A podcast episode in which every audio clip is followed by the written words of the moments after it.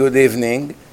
This shiur will be Leilui Nishmat Dvora Bat Mercedes, Reuven Ben Yudit Silverman, Reuven Ben Yudit, also להבדיל להצלחת אליהו קלמן בן אברהם, also for safe pregnancy for אריאלה פיאמפו בת מוריה, להצלחת השידוך of יהושע בן ביילה ורבקה בת מישל, לרפואת רב זכריה שמעון בן צירל הכהן, and also לרפואת יוסף בן מזל.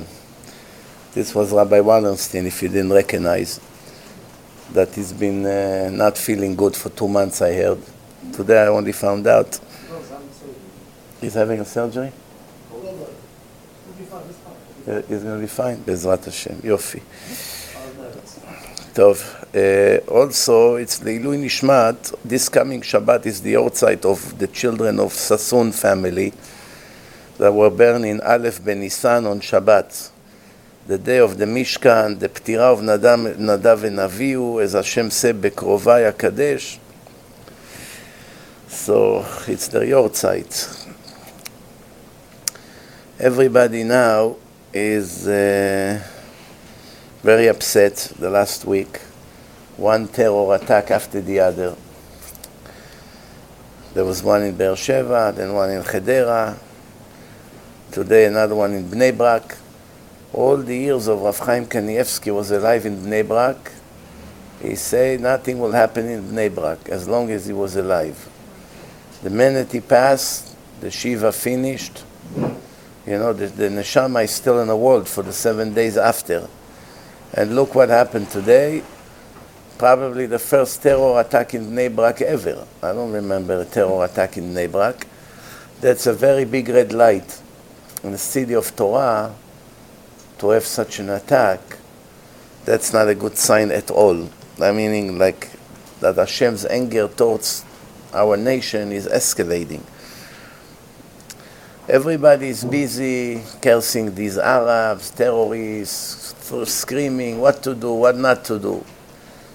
I just want to remind all of you that the decision who's going to live and who's going to die is Hashem's decision on Rosh Hashanah. On Rosh Hashanah, Hashem declare who is going to live and who's going to die this year. So the question is, if he's going to die with an Arab shooting him, or he falls from a terrace, or he hits by a car, or he gets a heart attack, does it really make a difference? The answer is, it makes a difference because we get angry when the Arabs are killing us, we are fuming. If you would fall, if five people would crash in a car accident, we'll be upset, but not angry. Now we are upset and angry. Why we are angry? Because we don't have emunah. None of us. Even big rabbis don't have emunah. Not enough, the way they should be. Someone that has emunah in Hashem, he knows that somebody that's supposed to die is Hashem's decision. How is he going to kill them? Hashem decides. He can send a lion to eat them, and he can send an Arab to eat them. Either way, it's the same thing. He's a wild beast, and that's a wild beast. Ishmael pere Adam, that's it. So when a lion eats a person, you feel bad for the person, but you're not angry at anyone. You just said. Why? Someone died, you said. Didn't do tshuva or did tshuva, but he died. You said when people die. How did he die? It's not so relevant. In case you wonder, you know, there are four ways of execution by Hashem stoning, burning, choking, and sword. Today you don't have the Sanhedrin, so we don't have the authentic, original form of execution, but we have similar ones.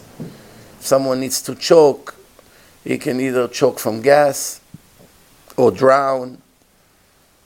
And that's what happened this week. Two babies drowned. One drowned in a pool, and one drowned in a bucket with paint.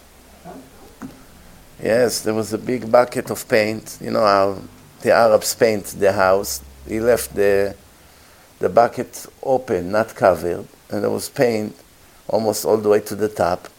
It's about two feet from the ground. And the poor baby came and he played with the paint and fell inside and drowned like this. such a tragedy. so what are we going to say? That the Arab murdered him? It was decided on Rosh Hashanah. If Hashem wanted this baby to live, he would live. If he wanted him to die, he would die. That's it. We can look for guilty people. We can, we can blame the parents for negligence. We can arrest the Arab for negligence. All of that, it's nature. Nature is what we see and what we understand. But a kosher Jew has to see beyond nature. That's mandatory. It's not uh, such high level. Don't think that I'm talking to you in the level of somebody like, you know, to be some holy person. It's a mandatory from first grade. From first grade, kids already have to know whatever happened is Hashem's decision. Of course, when we see Arabs in Israel, we have to be extra careful because there's always a chance he's going to pull a gun at you. Of course, if you go to bad neighborhoods here in America, when you know there's a lot of crime there, you have to be extra careful. And even if, you, if nothing happened to you, you're actually wasting your merits. Because Hashem has to do a miracle to save you when you go into a dangerous area or a war zone and all these things. It takes away your merits. So we do not want to put ourselves in danger. But in, rea- in reality, the decision if you live or die is 100% Hashem's decision. Now, let's talk a little bit about nature, because we still have to do Ishtadlut. After we understand that the final switch is Hashem. Shut it, please.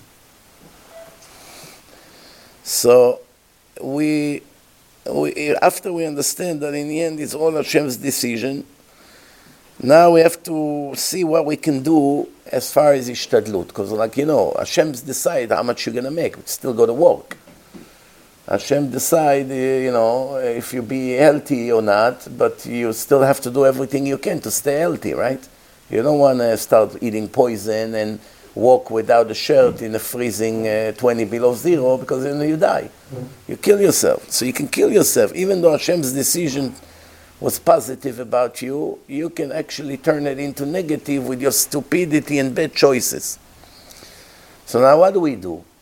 The Arabs in Israel laughing in our face and they feel that they own everything. There's nothing we can do. They know we are cowards. They know that half of our nation are lefty traders. They say it in interviews. You encouraging us to hmm. increase the terror. They say it loud and clear loud and clear. When we see that half of the Israelis are pro Palestinian, pro murderers, pro all the evil, why should we stay home? You're encouraging us to come and attack. You're supporting us. So we come and we kill you. That's what they say. So the blood of everyone who dies, it's on the hand of this stupid government who joined together with the Muslim brother who declare that they want to destroy all Jews. They formed a partnership with them, and now they're killing us, and there's nothing they can do. Because in a normal government, right now, there should have been thousands of arrests. And you should torture them to such a way that they will think a million times before they go on the street and begin to shoot at people. You would take away their citizenship, you would close their mosques, you would, you would throw out people from the country to Lebanon, you cannot ever come back here you would close their businesses, you would make it hell for them. But there's nothing done, nothing. Now one tiny thing is done. Come, continue to kill us. That's what that's the government you have. When I told you that the real enemies of Israel are the lefties, not everyone agree with me. I hope now you understand. Thirty years ago, Rabbi Meir Kahane, alav shalom, he said that uh, you can agree with me or you can disagree with me. But in 20, 30 years from now, it's talking about our days. He was murdered here in Manhattan, in Midtown. Before he was murdered, he made a, made a statement. You can agree with what I say or you cannot agree with what I say. But in 30 years, when the Arabs will be a third of the population in Israel, and there are going to be bloodsheds in the streets of Israel, all of you will be Kahane. He was right about one thing that now it's bloodsheds everywhere. He was wrong about one thing that these lefties, no matter how many Jews will die, instead of regret and say we made a mistake in our ideology, they become more traders. More. The, more the, the more we get killed, the more they support our killers. Similar to a woman that live with an abusive man, there is a psychological uh, phenomena that the more he beats her up, the more she runs into his hands, that he should beat her up even more. What's the name of it? There's a name for it. There's a name for it in English, in psychology. Huh? Stockholm, Stockholm syndrome, that's what it is. Or that the, the, the kidnapped identified with his kidnapper. All kinds of strange things. Wake up call is only to normal people, people that eat shratzim, people that are traders, people that are Erev Rav. What kind of wake up call? They care about anything. So I tell you the truth, when I heard that someone is shooting uh, in Bnei Brak, first reaction that I had, I was very worried, very afraid that it's not a secular, anti-religion Jew shooting Haredim in Bnei Brak. This first thing came to my mind. But then I started to think the timing that the Arabs now attacked twice already before, it's probably an Arab. But if there would not be two attacks in the last week, I would be almost convinced that it's one of those secular Jews that would shoot at Haredim, at ultra-Orthodox people. In my opinion, it's just a matter of time until it will start happening. You think I'm exaggerating? Usually, everything I said over the years, unfortunately, almost everything happened. The reason I'm worried about it because I read their comments, and there's so much hatred, literally 100% like the Nazis to the Jews before the Holocaust. The words are the same exact words. Should kill them, should throw them, we should this to them, we should starve them, you know, all kinds of uh, terrible uh, racist comments. And you know, if you have a hundred people that make such hate, hateful comments, all you need is one of them to be a psychopath. He's going to take a machine gun and start shooting at everyone, especially if his life is bitter. You we have tons of crazy people out there. So the brainwash that the lefty media does to all these secular aiders is so massive and so constant that it's just a matter, it's a miracle it didn't happen yet. Words of hate create violence, and sometimes extreme violence. As we see, what do you think makes these Arabs take machine guns and start shooting people in the street? What do you think triggered them? They listen on YouTube to one of the speeches of one of their imams to kill the Jews, you go to heaven, all the nonsense that they sell to them their life is anyway not uh, as they expect it to be. They have nothing to lose. Plus, they get a salary from the Palestinian territory government for life. They actually admire all the murderers. By us, we despite murderers. By the Arabs, they admire murderers. That's the difference between people who follow God for real and people that pretend to follow God. Someone that follow God will never go and shoot people on the street. Even in the days of Sanhedrin, that the Torah said to execute Mechalelei Shabbat and gays and murderers, there's a list of people that deserve death penalty, right? You, do, you, you wouldn't be able to walk in the street and just kill them. You would have to bring two witnesses to Sanhedrin, and they have to investigate the witnesses. And the Gemara said that a cruel Sanhedrin executed a person once in 70 years. Meaning it never happened, basically.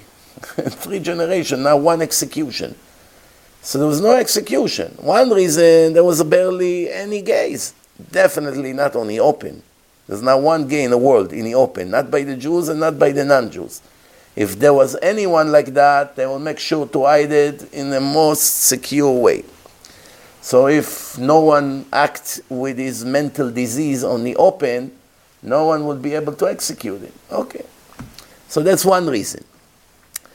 if someone wanted to break Shabbat, no one had the guts to break Shabbat on the street. Even in Israel, my father told me 75 years ago, seven years ago, when the first kids started to be Mechalel Shabbat, they walked for 40 minutes into the, to the orchards of, of Tel Aviv. There used to be trees, orange trees, far away from the community to smoke and to come back. Meaning they would walk almost two hours to, to smoke a cigarette. Why? No one would dare to smoke in public because everyone was religious and traditional.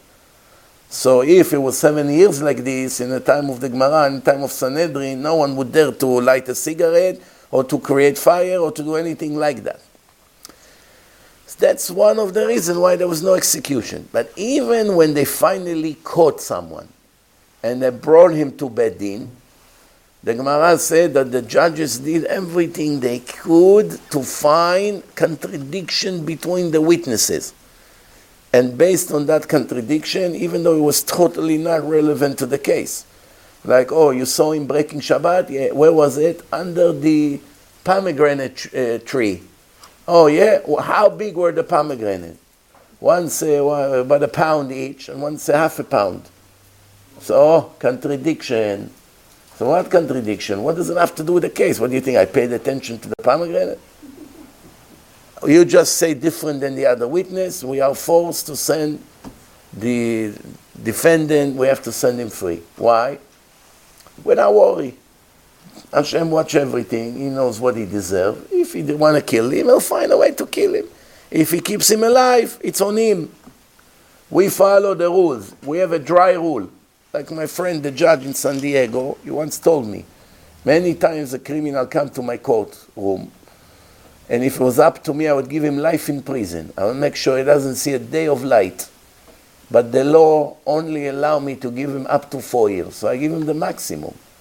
Why? Because while I'm actually judging him on one claim, I discover through the trial that he commit another dozen of other crimes. Violence, brutal, abuse to his wife, to his children, uh, all kinds of horrible things that he does, which each one of them supposed to be as another punishment. So when I see such a monster, obviously it's good for the world that somebody like this will now walk on the street. It's dangerous for society. But what can I do? I have to follow the, the rule, the, the law. The law says maximum four years. Between one to four years. I give him four. It was up to me, I give him 40. But I can't do what I want. Same thing in Sanhedrin if, if they wanted to execute someone just because he was a despicable human being, they can't do that. They have to follow the dry rules. There's contradiction, you let them go. Leave them to Hashem. I want to ex- explain to you why some of these things that are happening today in the world are happening. Let me read it to you and you will understand. So, it's written in uh, Proverbs, it's written, עושה משפט וצדקה, נבחר להשם מזבח. Someone that does fair trial, justice, and uh, honest justice, right? Din tzodek, is greater in the eyes of Hashem than sacrifices. You know, when we go and say in Bet HaMikdash and we sacrifice, a fair dayan, a judge, someone who is fair in a judgment, is greater than someone who brings sacrifices to the holy temple. Let me give you a literal translation. Mi sheyashar, someone that is honest, umoes basheker, and despite the lie, and is never is never going to accept the lie, will never compromise, is better than someone that sacrifices to Hashem every day, not just once in a while, every day. And is very special in his avodat Hashem. We have another verse, Shiftu Yatom Rivu Almana. Make justice for the orphans and for the widow. If you need to fight for the widow, fight for her. Meaning, don't be cold and indifferent. You cannot see lack of justice in front of your eyes and move on with your life like nothing happened. If you do that, you are wicked. It shows that you're not a, you're not a good human being. When you see someone torturing a widow or an orphan, which are people that needs defense, they are as it is miserable, as it is they have no, no husband or no father to support them, as it is probably it's hard for them financially, and they don't have the strength to fight someone evil, and you see something like this doesn't bother you, that means you yourself are not a righteous person. If you see Avel, what's the right word for Avel? Injustice, injustice maybe injustice. If you see Avel, right? Avla, you have to fight. You cannot say, What can I do? This is the way Hashem wanted it. You cannot talk like that. That's not how Hashem wanted it. Hashem made you watch it for you to get up and do something. Today, the world is very forgiving to murderers. Back in time, a murderer everywhere in the world was executed. Uh, it was obvious. Slowly, slowly, throughout the generation, there are more and more lefty liberals that all of a sudden decided that it's humane to worry about the rights of murderers who make other people destroyed and destroy their life. So they decided that between the murderer and his victim, that it's more fair to fight for the murderers, not for their victims. So if there is a murderer who jeopardizes society, instead of protecting society, we have to go and defend the murderer. Why is it? I explained it yesterday in my lecture in Queens. Why people always choose the opposite of what Hashem said that it's right? They always make the opposite decision. One of the main reasons is they eat non-kosher food and shratzim and worms and pork and shrimps and all the other dirt which contaminate the mind. The sechel, the intelligence and the wisdom of the human being is corrupted. Why? Because the blood that goes into the brain goes with all the with the dirt in it, spiritual dirt. When you eat kosher, the, the, the, the body has seven mechanism of filtering the blood. When you eat the blood, some of the some of the blood, some of when you eat the food, some of it right away goes to the waste, to the bathroom. Then the second kinds of filtering is go, some of the dirt go through the urine, and then from the sweat. That's another filter from the sweat, and then another filter means from the hair and from the nails, which you cut and throw because it's garbage. So that's already some of the spiritual dirt that exists in a food goes out. There's keep filtering. The body keeps filtering until then, then after the, the, the and the, and the nails, it goes into the liver. And the liver filters the blood even more. So that's the fifth filter. And after that, the splint. Spleen. spleen, sorry, spleen. And after the spleen, into the heart. And that's the final filter, the heart. And after the heart, it goes right into the brain where the soul is. So the brain receives pure blood, spiritual blood. There's a verse in the Torah. Don't eat the bloods of the animals because the blood is the nefesh. It's a spirit. Last, ah, well, last week. So, so once you purify, you purify your blood by going through the laws of, of the creator of the world, then your soul receive pure blood. When the soul receive pure blood, immediately you see what's right and what's wrong. What Hashem loves, what He hates. When you eat ma'achalot asurot, you're going to have a problem in your system. So let's see what the world has become. First, the world is very forgiving to murderers. More and more, they lower the punishment. They claim today we are more humanic than before, but the reason is why we are able to tolerate murderers and corrupted society that becomes worse by the day is because we not only were not more humanic, the truth is that we became more corrupted. And it doesn't bother us to have mercy on dirty murderers. Right?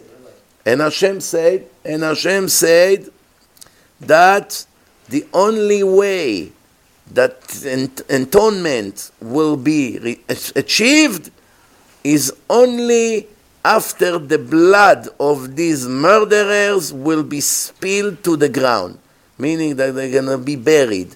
As long as they walk, there's never going to be justice. So for us, we have no problem. We have no problem to release O.J. Simpson and other murderers back to the street.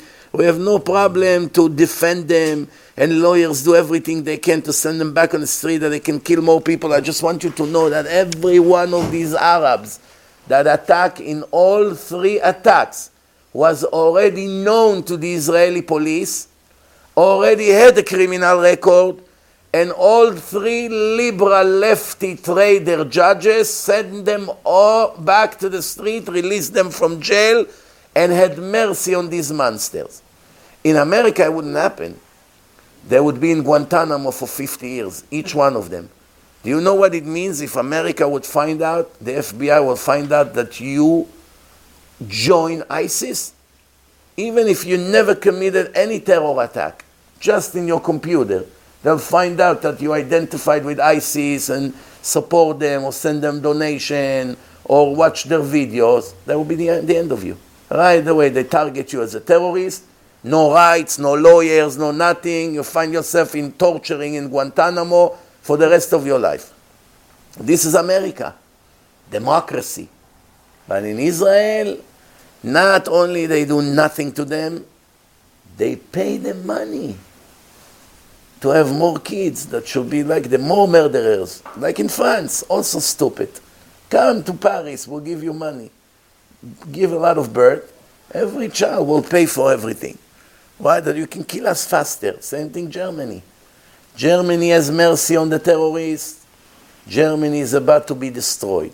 France had mercy on the terrorists. France is already destroyed. England had mercy on them. England is finished.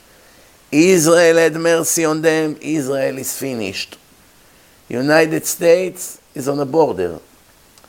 They're not that dumb yet, but now with the Democrats and flooding the country with more and more of those murderers, Trump wanted to do the right thing, but the liberals, of course, will never let someone do the right thing. Why?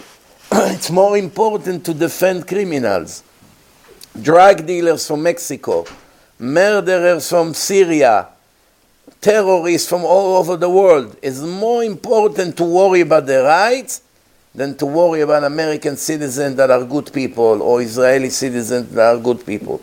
Why? Everything in the world became corrupted. And Hashem said, this is what it says. It says, לארץ לא יכופר כי אם בדם שופכו. כלומר, what does it mean? Until you spill the blood of the murderer, I will never forgive you. Because he had never, you never had a permission to have mercy on him. Right? So, even on, on abortions, there is a verse in the Torah. שופך דם האדם באדם, דמו יישפך. Translation. Someone that spills the blood of a human being inside a human being, meaning a baby. Right? What, what does it mean, human being inside of a human being? A baby will be executed. Measure for measure. You're murdering babies in abortions whether the mother did it or the doctor or anyone who assisted. Sometimes you have Israelis with the horrible sins that they commit with all kinds of non-Jewish women. It happens many times that they make them pregnant. And now they think it's like a button. You press a button, you make an abortion, and you finish. Big deal. You pay two, three thousand dollars. That's how they look at it. But it's not really a solution because, first of all, the Goyim not allowed to do an abortion. For them, it's also a murder. Jews are not allowed to do it. It's murders for the Jews. So either way, it's a murder. So what do you? What does the guy think? Okay, you know what? I'll let her decide. I won't push her to do an abortion because I don't want to be a murderer. But let Christina be a murderer. Anyway, I'm not going to marry her. So if she agreed to do an abortion or that's what she requests to do, immediately he gives her the money before she changes her mind. But by giving her the money, you became a part of the murder. It's true that when you murder with your own hands and you murder indirectly, it's different punishment. If you murder with your own hands, it's execution. If you murder indirectly, Hashem has to execute you, not the Beit Din. So meaning the doctor that murdered the baby is the actual murderer. The mother that agreed to let him do it, she is an indirect murderer, but she still deserved that penalty. Accessory to the murder. And the guy that paid the money, without his money, the doctor wouldn't perform the murder. Is also yes. So you see, so now I had a guy called me a few days ago. It happened to him. The woman didn't tell him she's pregnant because they broke up. And nine months later, he got a phone call from her. Congratulations, you have a, a, a baby girl. Problem number one, this guy, poor guy, was so ignorant, doesn't know anything from his life. So he knows someone from Brooklyn who knows me. He, he asked me if he can call me. Okay, I spoke to him on the phone. Said, said how people have no idea what they do in their life. Nothing. So he tells me the story now. This is a divorced Goya, oh, already have two kids. And he went and was in relationship with her and he didn't know she's pregnant, and now she just surprised him, and there's already a baby. so he said to me now, what is my obligations now, after I made that mistake? Do I have to block her and disappear? Do I have to support the baby? She, she, she tricked me like this. She did all these things. She didn't even tell me anything. I say, she didn't trick you. Because even if you knew, you couldn't murder the baby. So it's not that it's going to make any difference. She just didn't tell you in the beginning. She can say for her defense, I didn't even know if the baby will be born. Maybe it's going to be a miscarriage. I didn't know where you are. Okay. I wasn't sure if I want to tell you. Tough. There are millions of people in the world that have children somewhere and they don't even know. You know what? They meet, they commit a sin, they drunk, they don't even know how to find each other the next day. And all of a sudden she finds out she's pregnant and she doesn't even know who the father is because she doesn't remember who she was. Who she was with, yeah. Millions. And they come to Shamaim, they'll find out. They're going to have a very bad surprise. And sometimes it's for married women who cheat and go to clubs, get drunk. The world became Sodom a long time ago, Sodom and Gomorrah. That's it also, so this guy now is asking, what should I do? So I told him, you have an obligation to send money to raise that baby. The baby is not your baby, it's a Goya. She can never be your daughter because the Torah said Jews that have relationship with non-Jews, it's a serious sin, and the kids that will be born will be not Jewish. Therefore, she's not your daughter, but still have a civil obligation. You know, you have to be human. You brought a baby to the world, you got to take care of their needs. Okay, no problem, I'll do that. What else? Can I convert the girl? I said, how are you going to convert her? The only way to convert her is that the mother will agree to convert and to become religious. This Goya will agree to be religious, plus you say she has two other kids. So she has to convert and to convert the other two kids and then to convert this girl. So it looks to me like too much of a, of a wishful thinking. No. So now they ask, so he asked me, so what should I do? I said, one day, maybe the girl would see that she has a Jewish father, and maybe she would want to convert. But you know, conversion is keeping the mitzvot. Yes, I understand. Okay, so if one day she will convert, then she will be my daughter? The answer is no. She will never be your daughter. Why? Now he was shocked already. Why? I brought her to the world. She will never be your daughter because if you have a kid from a non Jewish woman, the kid is not Jewish and is not yours. So, but now she will become Jewish. Why cannot she, she be me? She, mine. She, she came from me. I say because every convert, every goy that converted is like a baby that was just born. There's no connection to the biological parents.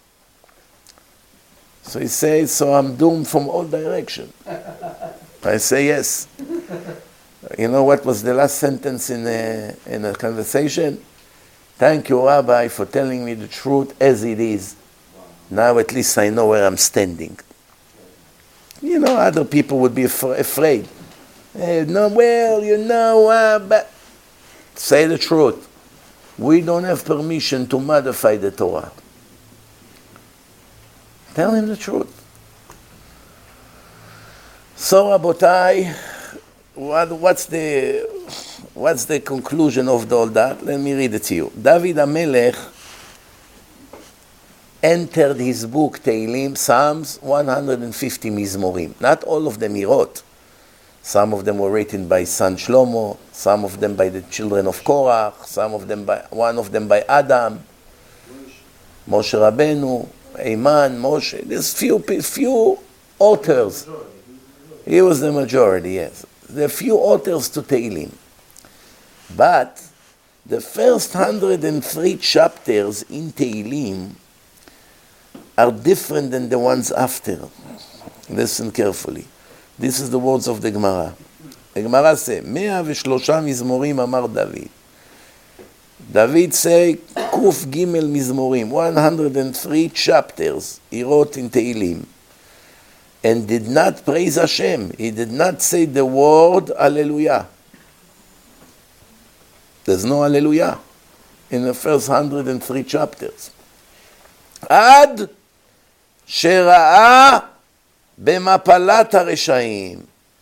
Once, until he saw that the wicked people collapsing, getting what they deserve.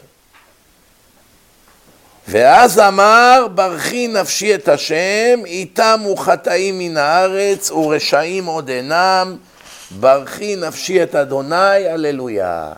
My soul, bless God, because there are no more sins in the world, and the sinners are all gone.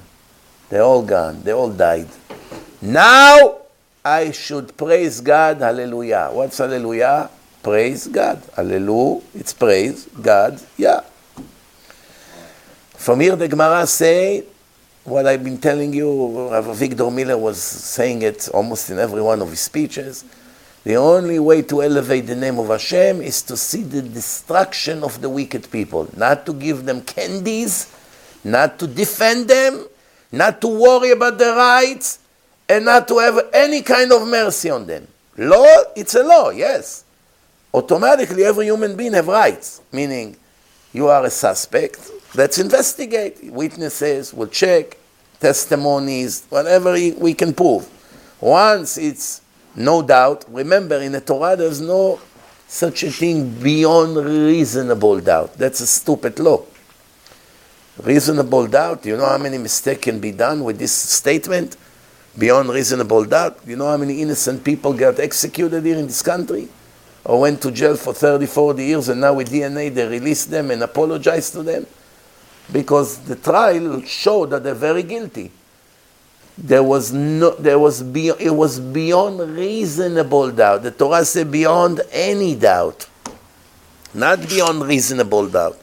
Reasonable doubt is not enough. The gemara brings a story.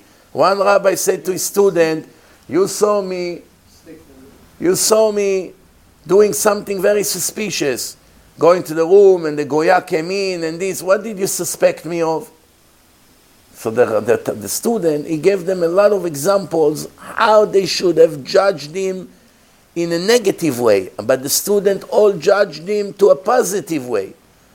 We'd never suspected you, Rabbi.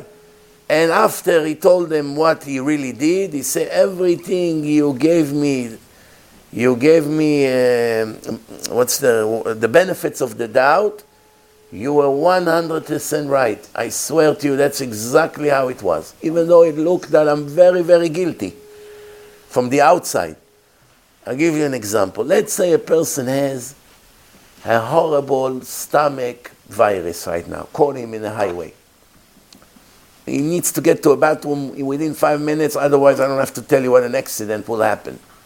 And the only thing you see now is McDonald's in a, on the highway. Jersey Turnpike, uh, Garden State Parkway.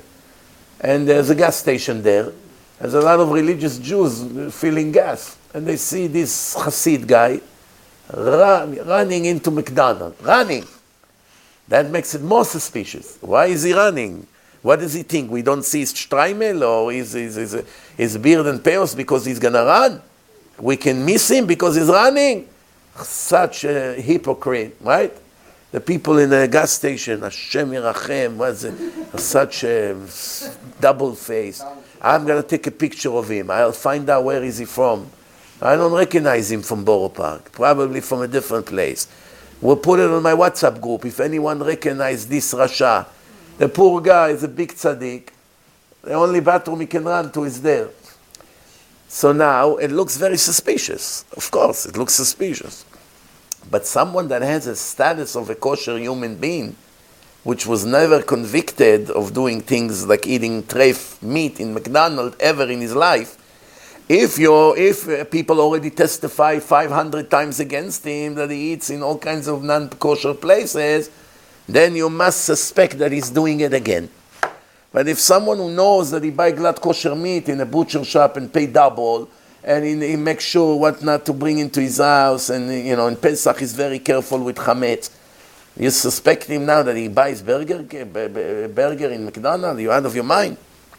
Why don't you try to think, why is he running? Maybe he's sick, maybe something. So bottom line, sometimes it looks very, very suspicious. The Torah says it's not enough. It looks very suspicious and it's not enough. You know, even in DNA you can make mistake. You can convict a person based on DNA and it wasn't him, it was his brother. Yes, the DNA of the brothers are very, very similar. Yes, two twins almost the same DNA. They, they make they, they, it happened in the past that they made mistake. Today, I don't know how they even convict people based on DNA because there's an Israeli company who found a way to forge DNA. So you cannot rely on it anymore. If somebody did it to someone because he wants to set him up, you can send someone to prison for the rest of his life based on DNA according to the Torah, it's going to be a problem because it's not beyond reasonable doubt. It's, it's not beyond any doubt. It's maybe beyond reasonable doubt. The chance that someone would fake DNA and plant it in a scene is very unlikely to happen, very rare. But it's still possible. But in America, it's good enough because it's beyond reasonable doubt. There's no reasonable doubt to think that someone went and forged the DNA and planted it over there, even though it happened already a few times. But, you know, we don't go that far. But according to the Torah, you're not allowed to convict him. The chance exists, exists. You cannot, you cannot convict him. You can convict him. There's, well, he's going to go free. It's not our problem. It's Hashem's problem. If Hashem wants, let him kill him. If he let him go free, it's not on me. I follow the rules. Yes. I have a client who basically his twin brother committed a crime and left the country and went to Canada. My client now had to flee the country and go to uh, Belgium, and he's in Belgium. He can't return. His job, his family, everything he left. Um, because the DNA, the date of birth, everything is the same. So the problem is, is that he can't prove that he didn't commit the crime. The problem is that the law has to prove that he committed the crime. He doesn't have to prove that he did not commit the crime. The burden of proof is on the police and the court. I don't have to prove that I didn't murder someone. They have to prove that I did murder him. This is the way it has to be. Uh, uh otherwise, every person in the world is a suspect in everything. So I tell you what, a good lawyer goes to court and say, "You're right. That wasn't him, it was his brother. Everything that you have, it belongs to his brother. And his brother is out of the country. He doesn't want to take chance. So he wants to run. He doesn't want to take a chance. A lot of innocent people ran because they have no faith in the justice system. Sometimes it's the smartest thing to do. I'll give you an example. If uh, in Israel they had the, the same judge, the same court like here, meaning jury. In Israel there's only judges, there's no jury. But let's say a Hasid from Bnei Brak is a suspect in uh, fraud. And they would nominate 12 secular, anti religious people to be his judge, jury. Does he have any chance to get out of it? Of course he should run. Because you already know exactly what's going to happen. They hate religion so much that they're going to make sure to convict them no matter what. It's a little bit difficult to rely on miracles, you know. It's a little bit difficult. So anyway, Rabotai, so now we understand that there's no permission to have mercy on such people. There's no mercy. You know, I want to tell you a story. There is a famous university in America. They decided to, to investigate 100 millionaires. When this research was, was probably more than 30 years ago, because I know about it 20 years ago. So it's at least probably 30 years ago. The word millionaire had a substantial name. A millionaire, it's nothing. Everyone wants a house here uh, that is falling apart in Flatbush is already more than a million dollars. So almost everyone here in Flatbush is a millionaire if he owns a house. Monsey, even Lakewood now. Inflation. So the word millionaire, it's a problem. Also, to be a billionaire, it's also difficult. There's a big difference between a million to a billion. So let's say that what they called a millionaire back then, uh, meaning if a person has one million dollar, everyone was impressed. Today it's really like ten. The ratio. So you can call a millionaire, in my opinion, today someone that has ten million dollars and up. Less than that, he's not a millionaire. He's just a wealthy person. He's a rich person, maybe, or average, becoming an average. Yes. With the prices of the cost of living today, you're right. Unfortunately, that's the way it is. The world is divided now, America, Israel, to 10, 20% very rich people, and the rest are all low class. There's already there's no more middle class. If you make if you're a Jew and making in America hundred thousand dollars a year, you're poor, very poor. You cannot afford to send your kids to school. Yeah, you're very poor. You're gonna need help from the government, otherwise you're not gonna have enough to live. Uh, 30 years ago, if you made $100,000, you would count a wealthy man. Wow, I remember days how people used to brag when they make 60, 70. Today you cannot buy bread and bread and milk with this kind of salary, even goyim. There is inflation. So they, they took in those days, I guess, people that had few million dollars each one of them. And they, what's the research? They attach to each one of them uh,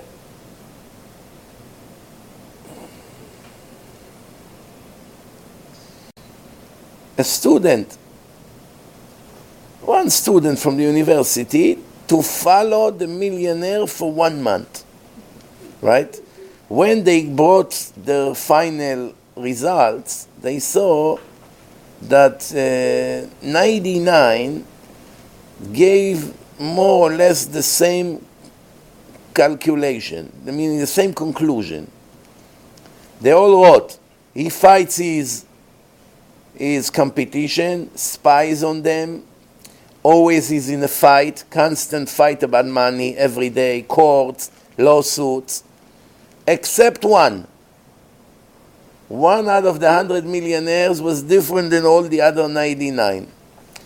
The student that followed that one reported that he's very calm, does not fight anyone, compliment his competition, and they were very shocked. What?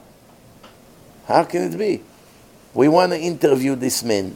Bring him over. They brought him in and they asked him, How come you're like this? You're different than everyone else. He said, I follow my father's way. Right? My father was a supporter of wars with no mercy. He would fight everyone in his, in, of his uh, opponents. One time, I went to a trip to Israel. They took me to a yeshiva in Mir, in Jerusalem. I saw them thousands, I saw there thousands of students in a small place and very crowded. And only 20 managers, meaning staff, 20 people are in charge of thousands of students. How can it be?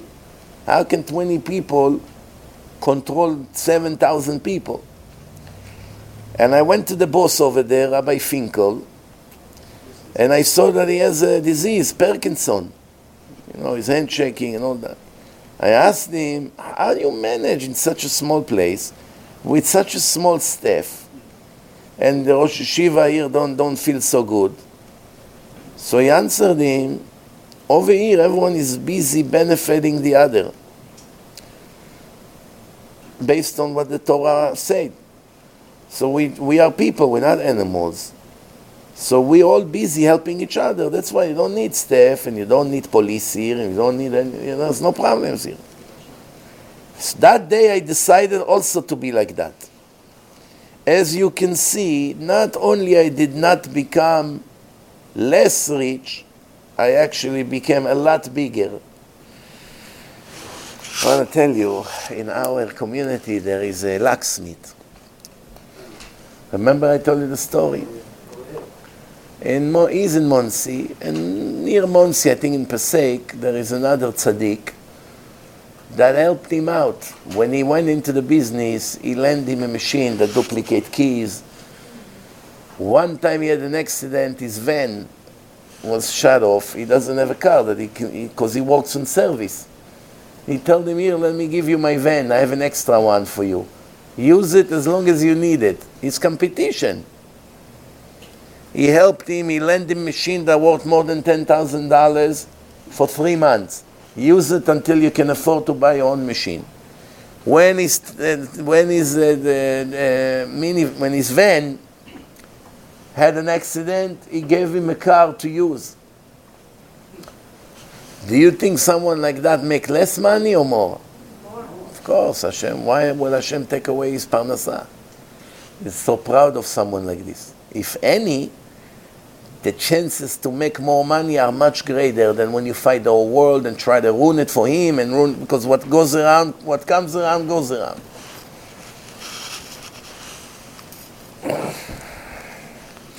אמר רבי אלעזר, כל אדם שיש בו חנופה, every person that is a kiss up, compliment the wicked, admire them, kiss up to the rich, to all kinds of secular wicked people.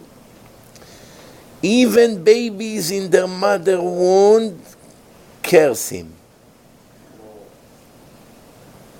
That's metaphoric, of course. Meaning, look who is cursing you. Even babies who don't know left and right yet. You already deserve to be cursed by them.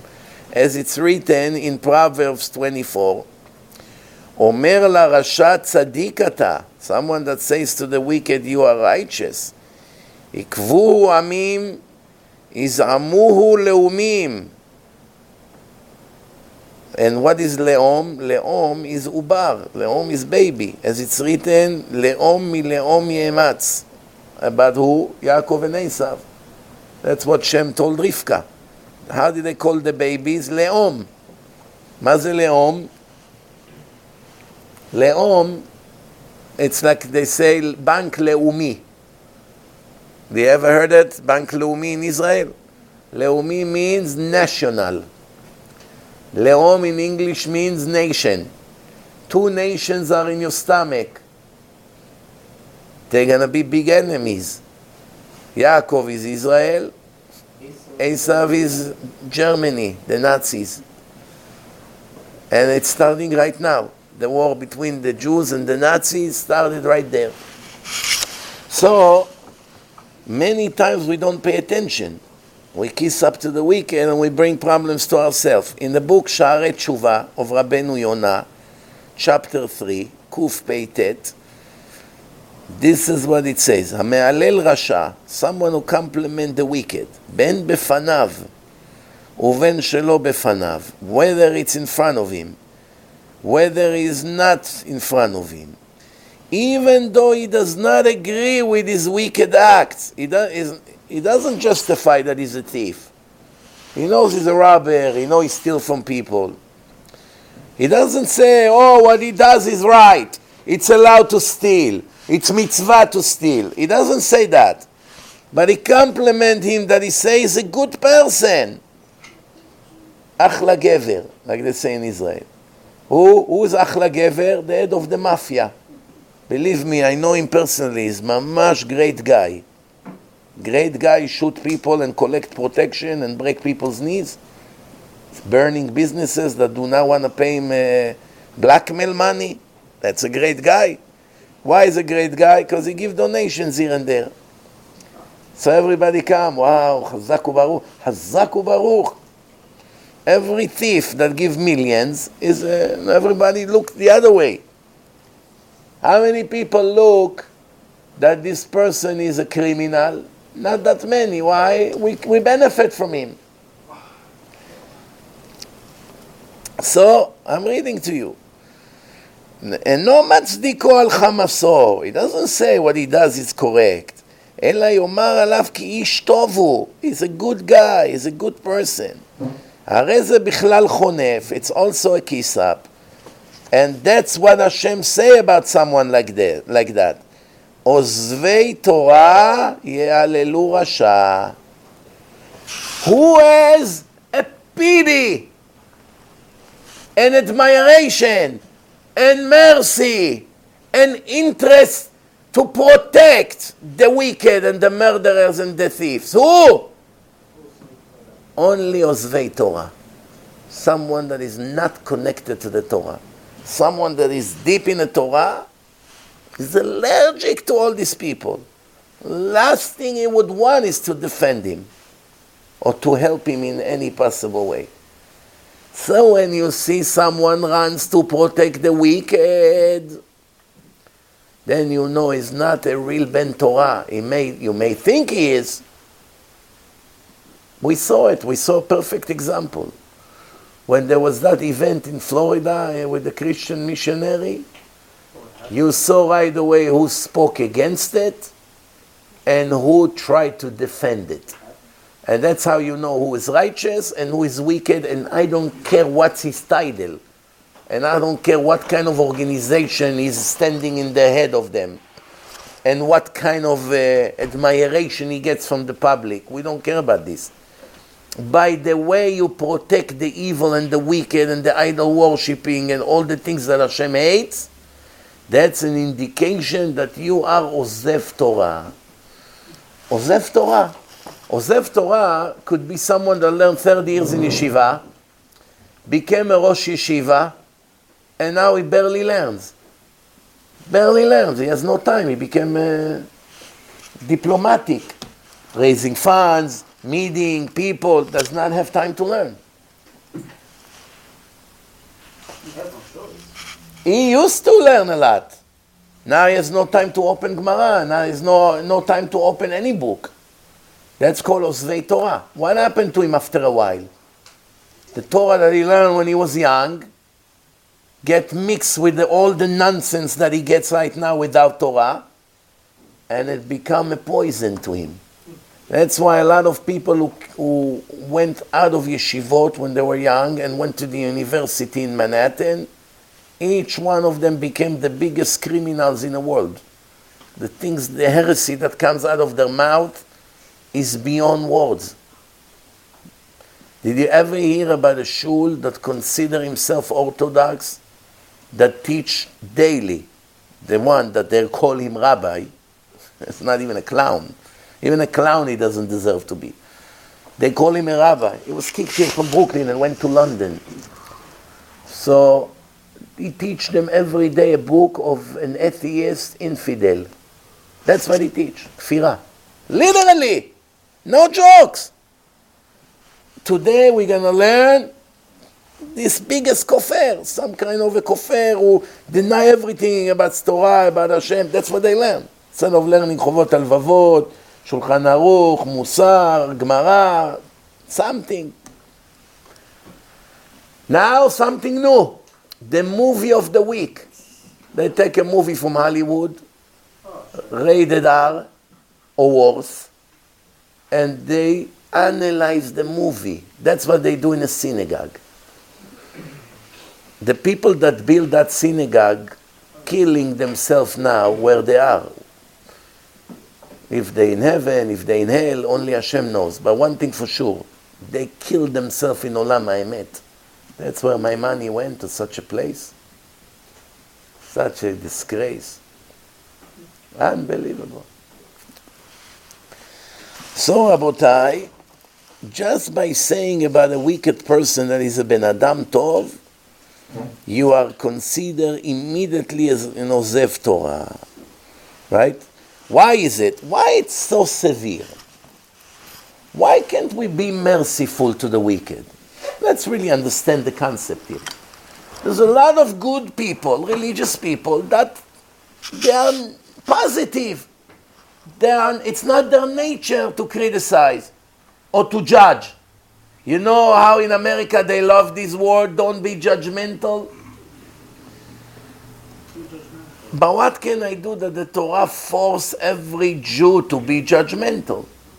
And not just once in a lifetime or once a month. Every minute of your life you must be judgmental. What does it mean, judgmental? The Gemara says, if a person come to your house, you, you don't know who he is. You have to look at him as in two options. One is that Rabban Gamliel, the president of Am Israel, the holiest person in the world, or the exact opposite, a robber who came to kill you and rob you. Why? He has a nice beard. Peot, hat. Back then there was a turban. Can I stay in your house for tonight? It's cold outside. I'm going to the next town. Will you allow me to sleep? Yes. Fadal, come in. Uh, what should I make you to eat? But if you have a gun for protection, you have to be re- ready. That's the law. All of a sudden, he's going to get up with a knife and try to rob you. Maybe it's a scam. But he has a nice beard. Everyone had a beard back then in the time of the Gemara. Everyone had a turban, even the Goim. Why you have to wait with your knife or gun and wait for him to, to make a move? Why you don't want him next to your children? You put him in a guest house outside and lock your house and be on alert. And today, when you have cameras, you check every five minutes that everything is okay. That's being judgmental because that's required by common sense. You see someone with a thousand earrings and tattoos and, and, and mohawk, you know he's not, he's not Shomer Shabbat. You cannot count him in a minyan. Ah, maybe he's doing tshuva. Maybe. Maybe he became Shomer Shabbat. He didn't have time to remove all these stupid earrings. It's possible. But what are the odds? One to a thousand, one to a million. We don't go by such a rare possibility. We go by what our eyes see. You see someone behave like gay, like this. You cannot say, no, I don't believe gossip.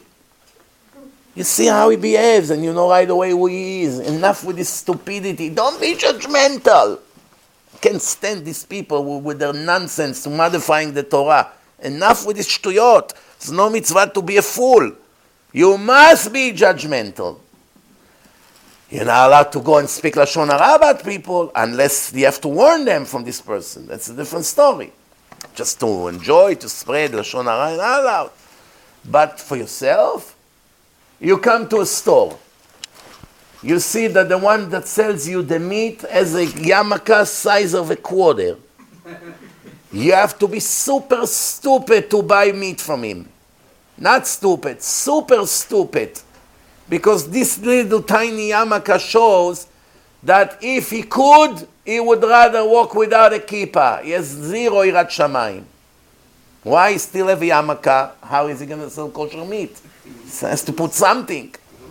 You see by the way he dressed, you see by the way he behaves. That's not a Ben Torah, that's not a Talmid Chacham. Are you counting someone like this to feed you glatt kosher meat? There was a case like this. I want to tell you, there was a case like this. There's one guy from Brooklyn. He went to learn in Switzerland. What's the name of that holy rabbi who passed few years ago in Switzerland? Kaplowitz? No, Kaplowitz. 105. 105, Kaplowitz. He was learning in his yeshiva as a big rabbi in Switzerland. Koppelman, Koppelman. Koppelman, there's a big yeshiva there, Koppelman. So this guy went to there and learned there for a few years. Serious Ben Torah. After a few years, he came here to help his father. His father had a butcher shop here in Brooklyn somewhere. I don't know which one. In a story, they didn't say obviously which one. Many butcher shops here. Once he started to help his father, which was also a religious man, not as strong as his son, as Ben Torah in Yeshiva, once he started to help his father, he saw that his father is not Yerei Shamayim. And there's big problems over there with the way of the shchita and th- things that are questionable. But he saw that every rabbi who comes into the butcher shop immediately buy the meat and don't check and do not investigate how reliable is the place. And he realized that the only reason the people do not investigate because they see him in a counter with his long beard. So one time, Rabbi Koppelman, one of his students told him, your student that was here, one of the best students, is off the derech. Became secular, almost. You're not going to believe. He put a small yarmulke and shaved completely his beard and he dressed like a secular guy. Not black and white, like Hasidim, not, nothing. Ma? This Talmid Chacham became like this? Cannot be. I can't believe this. He called him. The Rosh Yeshiva called him. Let's call him Aaron. I'm just making up a name. Rabbi Aaron, what do I hear? What do you hear, Rabbi? You're wearing jeans, small tiny jeans yarmulke. You shaved your beard. Chas v'shalom, you go off the derech. Return immediately to yeshiva. What happened to you there in Brooklyn? Rabbi, you have nothing to worry about. I am not off the derech even by a drop. If any, I'm more strict than what I was before. How can you tell me such a story? When a person remove a big yarmulke to a small one, we know in what direction he is. If he change religious clothes to non-religious clothes, we know where he's heading. So he said to him, Rabbi, let me tell you why I did it and tell me if I did it right or wrong. I saw that my father is cheating the customer with the quality of the meat. It's not, it's questionable. The kashrut is not reliable. He brings things that are not reliable into the butcher shop. And everybody buys it. Nobody asks questions. Why? Because they see me with my hat, with my beard, and they see I'm Ben Torah, with my tzitziot, and the way I talk. They, they, according to the Torah, they're not allowed to suspect me. I have a good status. So I realized that because of me, people eat non kosher meat. And to fight with my father is my father, you know, kabedet avicha. It's also a problem. So I decided to shave off my beard and put a tiny modern Orthodox yarmulke. And now, everybody asks 10 times, where is the meat from, where you got it from, from which shchita. And many people walks in, they see me, and they walk out. Better. Like this, I don't have to fight with my father. and at the same time, I'm not a trap to the people. So there are an exception to the rule. But we have to go. He told him, Sharkoach, you did the right thing. What's better, that he's going to look extremely religious and hundreds of people will eat refot every day? What's better?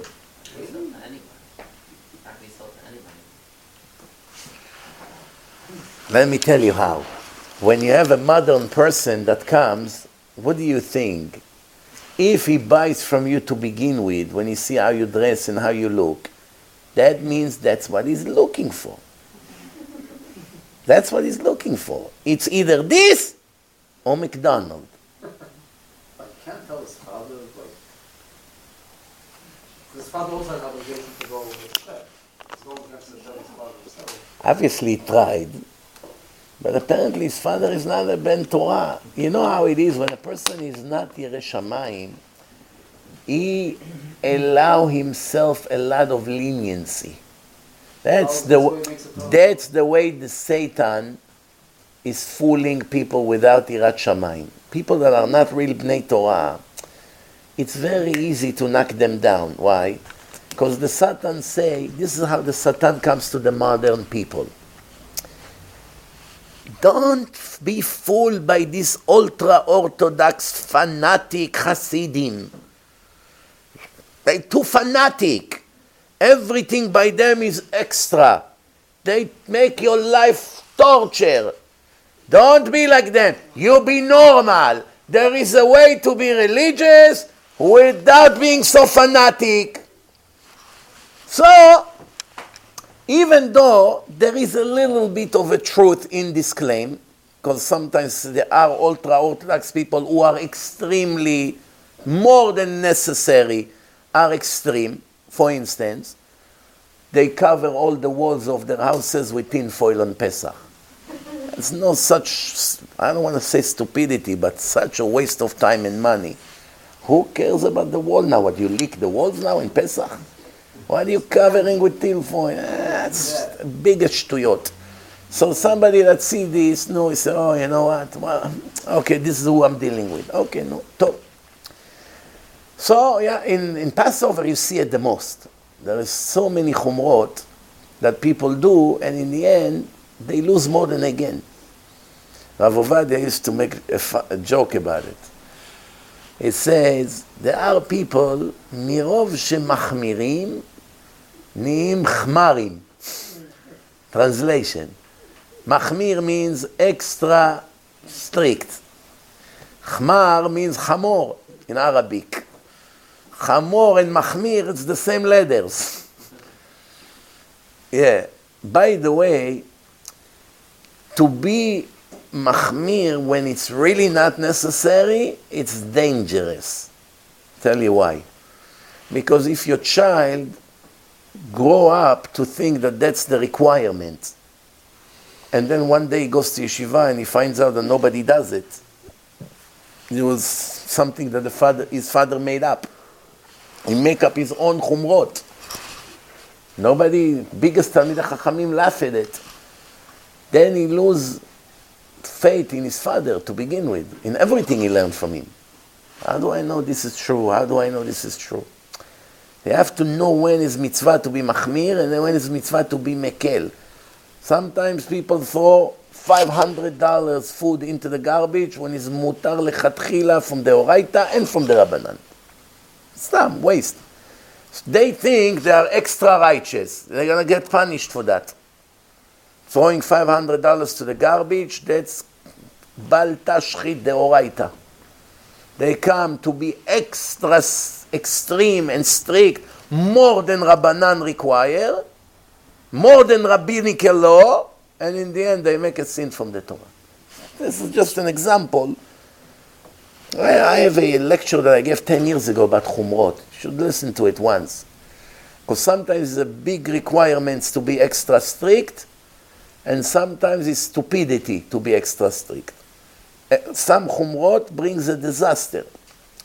Anyway, Rabotai, so the the Sha'arei Tshuva conclude, and this is what he says. The reason why we must be judgmental, the reason why we're not allowed to compliment any wicked person, any Mechalel Shabbat, any idol worshipper, any thief, and can never say he's a good person, is because the public, the public will see that an Orthodox person respects such a Rasha, such a wicked person, and immediately they would listen and respect him also. And he will think, wow, look how everybody, really, everybody respects me. Look how all these rabbis with their beard coming to me. You're such a tzaddik, you're such a great person, right? And, uh, and uh, you know, and, now, and ותגבר ידו, he becomes more, you know, become more powerful. And not only that, the wicked person, when he see the person who comes to him every Friday to his business to tell him to put tefillin, and he gives him a check, and instead of telling him why you opening on Shabbat, soon is Shabbat in two hours, you don't want to go home and do kiddush to your wife and children. He never tells him anything. He only tells him you're tzaddik, you're great, especially if he gives him a check. What happened to that secular person? If there was any chance that one day he will become Shomer Shabbat, this chance is gone. Because when he see an ultra Orthodox person come to him with a black hat and a beard and tell him, you're great, you're a good person, Hashem loves you, you're a tzaddik, the chance that one day he will really become a tzaddik is destroyed. Here, it's right here. It's empty. Yeah. I don't know, Benji is sleeping today. No, but he wanted it. Okay. Anyway, so, רבותיי, conclusion, לפי שיחשוב צדיק אצל השומעים, יחשב צדיק, people would think that if the rabbi compliment him so much, he's probably an important tzaddik, and then he's going to become more powerful, and he will make sure that he will never t- return from his evil way. Right? So, this is what's written. נאמר, בפיך נף ישחית רעהו. A mouth that is a kiss-up mouth will destroy his friend. When you compliment a wicked person and tell him how great he is, you are the reason why he will remain bad. You had a way to save him, but by giving him compliments, you destroyed him. Kat Hanefim, there are four groups that cannot accept Shechina. They cannot be at the presence of Hashem. Hashem cannot stand them. One of the four groups is Kat Hanefim, people that kiss up to the wicked, compliment the wicked, say on wicked people that they are good people, people that vote Democrats, they are the biggest kiss up, kiss up to the wicked, complimenting them. Kat Hanefim is one of four groups שאינם רואים פני שכינה and bring anger to the world. And in the end, besides the hell that they're going to get, in this world, Hashem will make sure that they will fall in the hand of the wicked people that they complimented so much. And if not you, your son will fall in his hand. Why? Measure for measure. You build him up, you complimented him, you told people he's reliable, he's good, don't worry. You're going to fall in his hand. One day will turn around and stab you in the back. And look in politics how many times it happened. So, there was a, there was a guy, Ger Tzedek, his name was Agrifas, he was a king. Agrifas. He was uh, in, from a family of Hordus, Herods. Herods fixed the second Bet HaMikdash. The Gemara says someone who did not see the building that Herods made did not ever see beauty, like glory. It was like the nicest building in the whole world. And, uh, you know, one of his grandchildren, his name was Agrifas, and he was a convert, and when they came in Parashat Shavua to the verse, you should not nominate a king, a king, you know, that is not originally a Jew, meaning from was born a Jew, is a stranger from another nation. He started to cry. He was a good guy. I mean, ger, not goy. He became a Jew. So he was a good person. So when he saw that the Torah says that you're not allowed to make a king unless if someone that was born Jewish. Just like in America, you cannot nominate someone to be the president unless he was born in America, right? Just because he has an American passport is not good enough. He needs to be born in America. Someone who came from another country and became, uh, became an American citizen, he cannot be a president. So, Agrippa started to cry because he realized that it's not kosher that he's a king. He's not allowed. The Jews came to him and said, Don't worry, Agrippa, you are our brother. Why? Because his mother was Jewish, so he wasn't even a girl. He was a Jewish from birth. His father was a goy. That time, all of them had a death sentence in Shamayim all the people that came to him and said to him, Don't worry, you are a brother. And from that day, many people started to die. Right? And by the way, Rabotai, he wasn't a bad person. But it was against the Torah to nominate him to be the king. And when he started to cry, when he started to cry, they told him, ah, don't worry, you are one of us. Here is a perfect example how we should never mix the heart and our emotions and our feelings to go against what the Torah instructed us. Most of the things and the mistakes that we do is from emotions. It's because of the heart. You feel bad for someone, so you do the wrong thing. For instance, if you have an idol worshiper friend, bow down to his stupid getchkes, all these idols. And now he says to you, I have a problem. I need a loan. You're allowed to give him a loan? You're not allowed to give him a loan. Helping an idol worshipper in any way, making Hashem very angry. Why are you helping him? He's rebelling against me and you want to give him money? If you give him a gift, not a loan, needless to say, even worse. Imagine now, sometimes there's questions about goyim that convert to Judaism and they have a very big dilemma, especially in Spanish countries. Many of the parents are very poor. Ecuador, Mexico, Guatemala, El Salvador. There's a lot of poor old people. They used to be farmers, now they cannot work. Who supports them? Their children. Their children supports them. That's the mentality over there. What happened now? One of the Spanish goyim converted to Judaism. And he wants to continue to help his parents, but now he just realized his parents go every day to the Iglesia to bow down to Jose and Maria and J.C. Penney. Now he's thinking, my parents raised me I have to be grateful to them.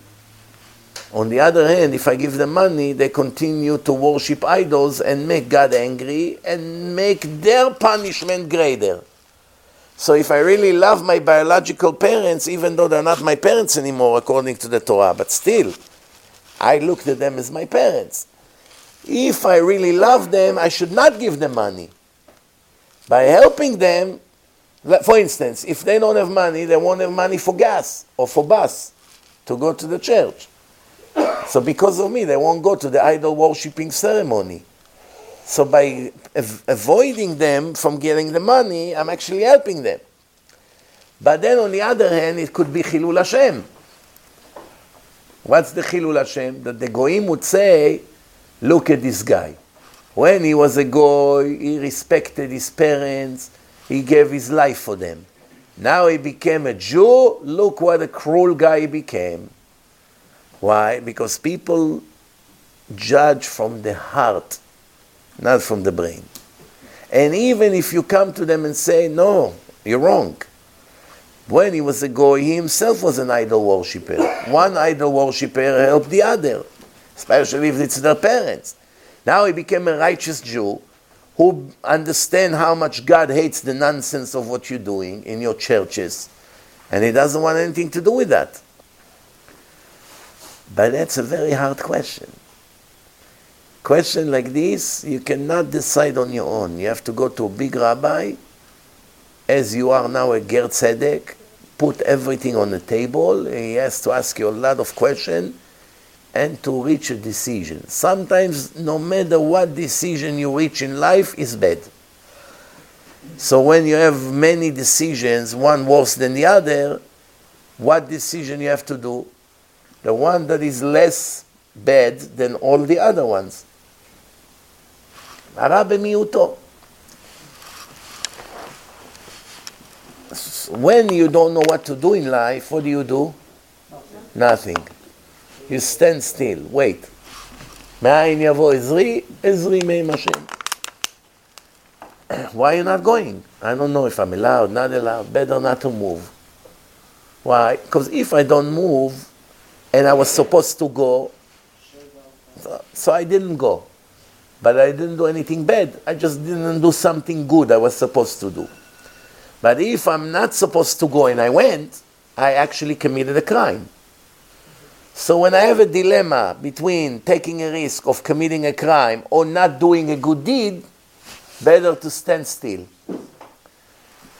By the way, I want to ask you a question. Where does it say in the Torah that by not committing a good deed, it's also a sin?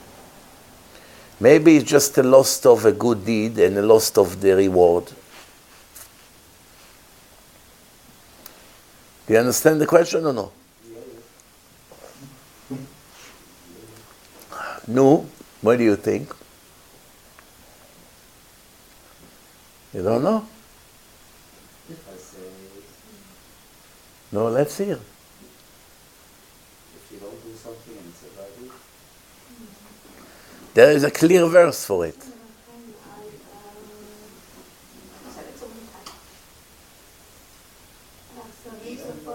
Shem Ram Kasa, it's any chesed. If you- Shev al taseh when you don't know what to do. But let's say now you have an obligation to do something and you're not doing it,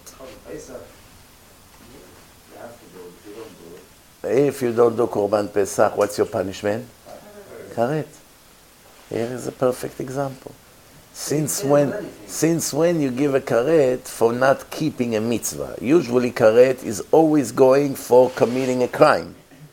Not practicing a good deed usually doesn't have a karet. and this the same thing. Brit Milah, the same thing, very good. If a person did not do Brit Milah, it's also karet. All I wanted is one proof. You just gave me two.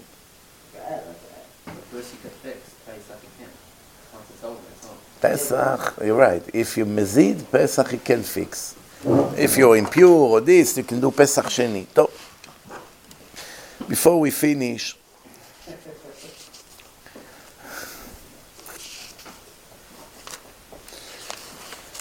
ah, King Solomon said, אמר שלמה, אוזן שומעת תוכחות, בקרב חכמים תלין. King Solomon says something very, very, very interesting. A ear that listen to a lot of rebuke, criticism. You love that people tell you the truth in your face. You want your rabbi to tell you strong critics, criticism. You want to hear what's wrong about you. You don't take it personally and start getting upset and making fights. You actually thank the person that rebuked you. Thank you for telling me. Thank you for bringing it to my attention. Wow, you helped me so much. Wow, thanks to you, I'm going to put tefillin in the right place from now on. Wow, I didn't know about Shabbat, that I'm not allowed to use it on Shabbat. Someone that love musar and rebuke, tochecha, what will be his end? What will be his end? Bekerev chachamim talin. This person, where does he belong? Among the best, biggest scholars. Why? Because if you love people to rebuke you, or when you hear a class and right away what the rabbi spoke, you know that you're doing wrong, and you're going to fix and fix and fix and fix. Eventually, you'll be a chacham. Because, you know, when you hear uh, the chacham speak about bitul Torah, you improve your learning. You learn more. When he speaks about Lashon Hara, you stop speaking Lashon Hara. When he speaks about all the things. So over the years, you become such a high level person, where are you going to be? You cannot be with ordinary people. You have to be among the Chachamim. There's no other way. It's very simple. Simple common sense. But of course, from the smartest person ever lived. You know,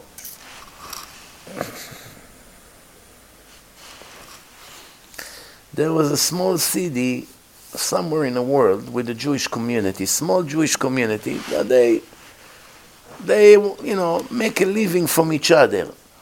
One is a milkman, one is a baker.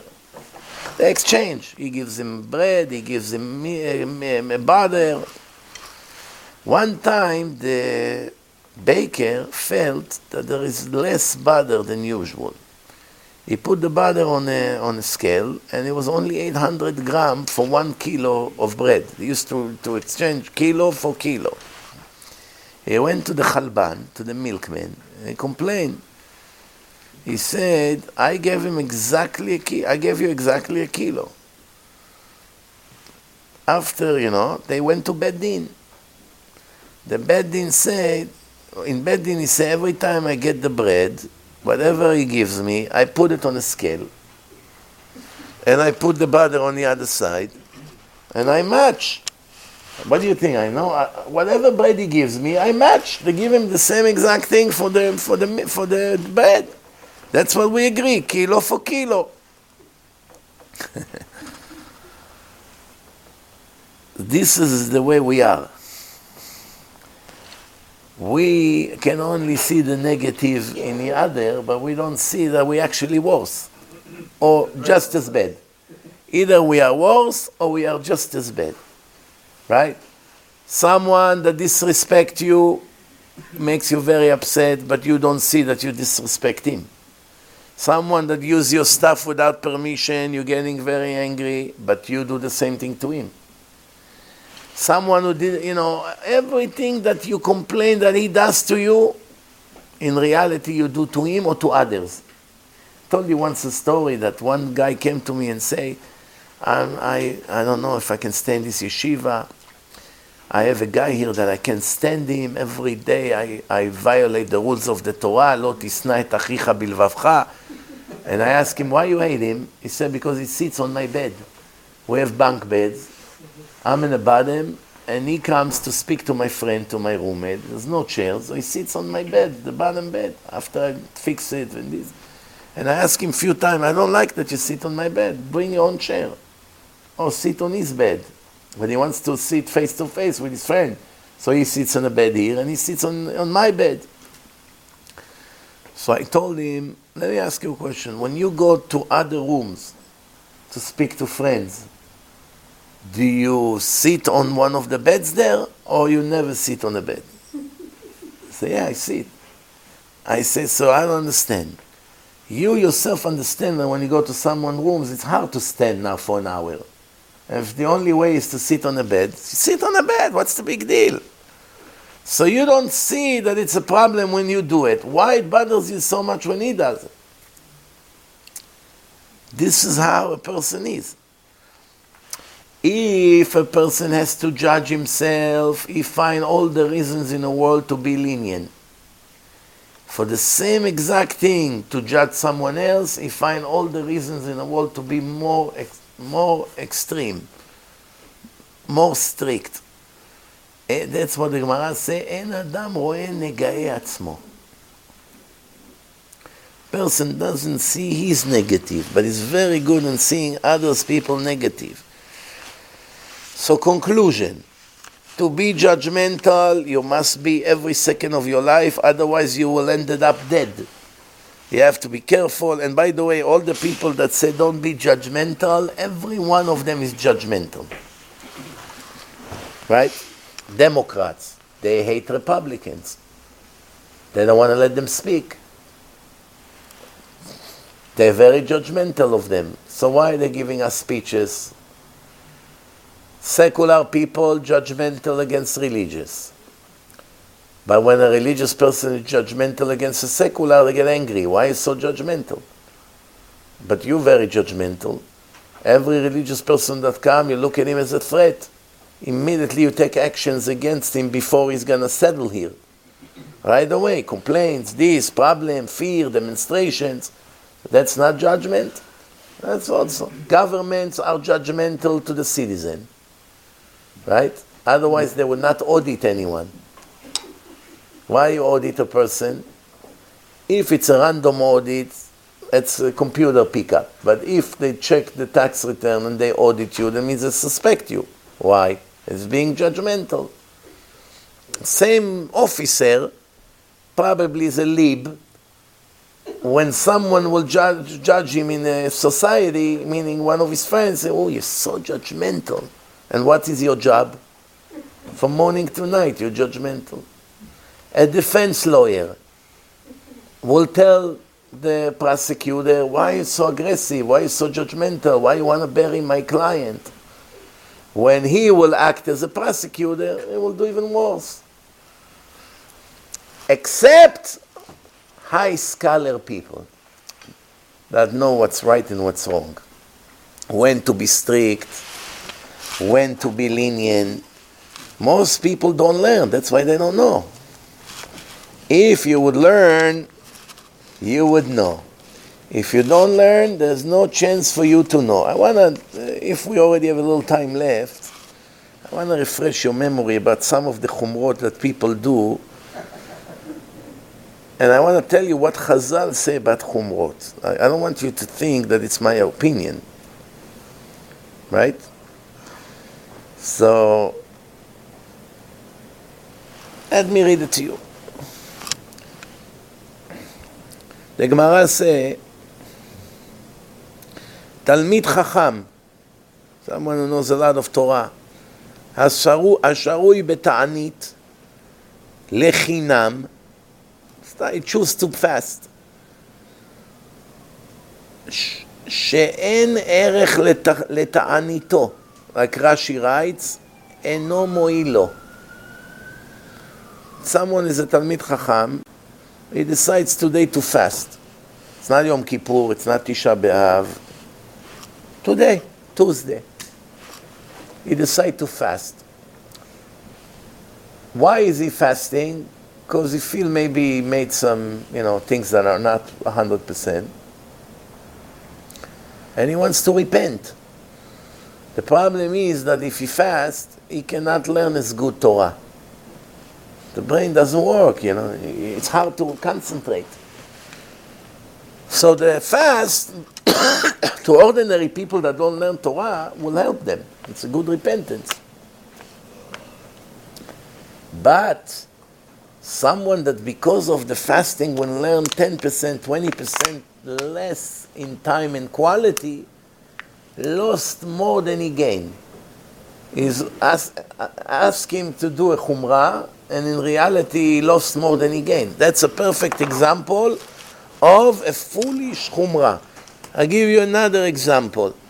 Rav Moshe Feinstein, Zatzal, the Posek of America, wrote, Igrot Moshe, Yore Dea, Gimel, right there you can see it, this is what he wrote in modesty that if it's very hot, like in New York, hot and humid of the summer, 90 something, humidity is high, and a person feel suffering with long clothes.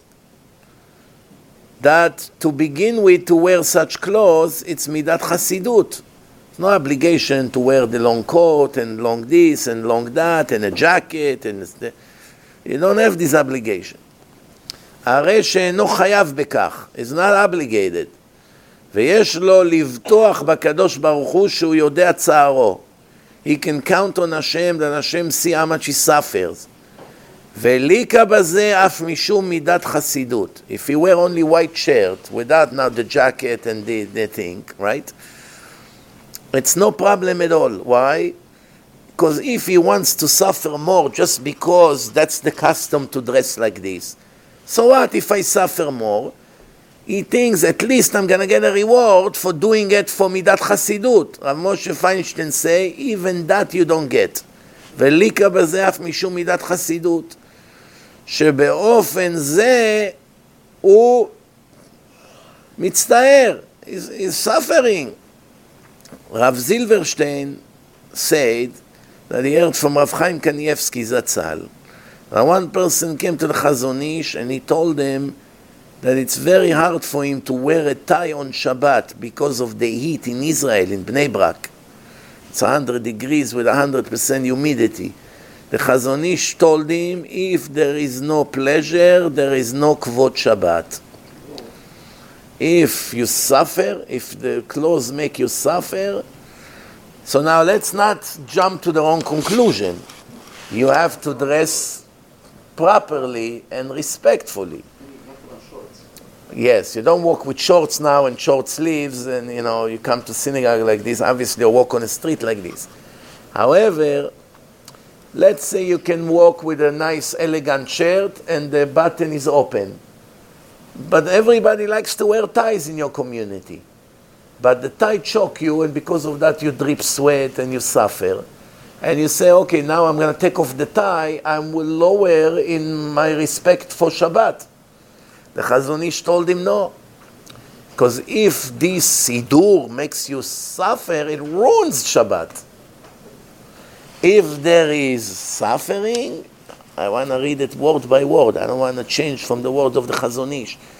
Im en oneg, if there is no enjoying, no pleasure, and kvot Shabbat. The Shla Kadosh. Holy Shlar of Orvitz 500 years ago. It was in the time of the Ari Kadosh in Tzfat. In the book of Toldot Adam, right? It says like this, יש לדעת, we should know, כי החומרות היתרות, the extra strict things that we choose to do, לא טבעיות הם לנו. הם לא שאיפות כל מעשינו, הם לא חזוננו והם לא ייעודנו. Do not think that that's the main thing. It's not our purpose to look, to look all the time, how can I be extra strict? By the way, I found through the years that people that wants to be extra, extra strict more than anyone around them, that's usually come from a lot of pride. Pride and arrogance there was the, the, the big Saba Mikelem that he saw one student in his yeshiva started to accept Shabbat one hour before the time. Let's say Shabbat started at 7, at 6 is for him Shabbat already. They say, ah, this is not such a great learner, this guy, that he will be such a strict uh, Shabbat an hour earlier. So he called him to his room and he said to him, you know, I'm very impressed from your Chumrah of Shabbos. Shabbos is so holy. It's so nice that somebody finally figured it out that it's nice to do something for Hashem a little bit extra, not just to stick to the rule. You can do a little more. What's going to be? I'm so disappointed from everyone else around here. How did they not learn from you to accept Shabbat an hour earlier. Don't you think? Yes, Rebbe. I don't understand the people over here. Now, one person care about Shabbat. Who am I? They, they should have been better than me. Right now, I commend you to stop with what you do. Accept Shabbat two minutes before. What? You just gave me the compliments that I'm the best. I was testing you, you fool. Doing something extra that is not required by law, and as a result of that, looking at everyone else that follow the law as sinners or criminals, make you the criminal. Did you understand what I say?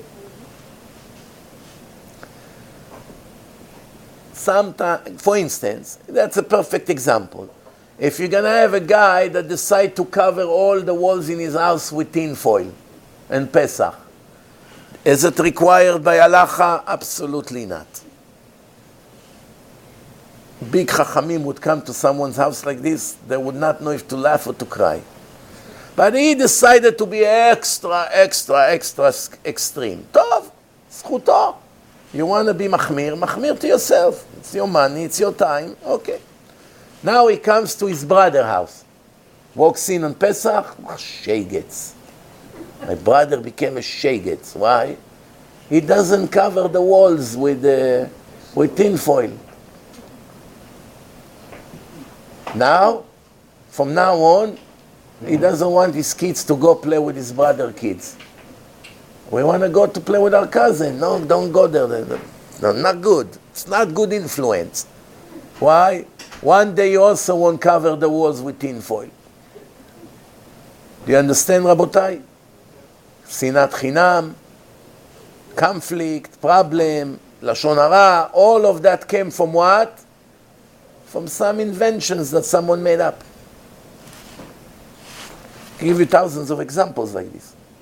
What's required by halacha, or even it's machloket aposkim, meaning one say allowed, one say not allowed.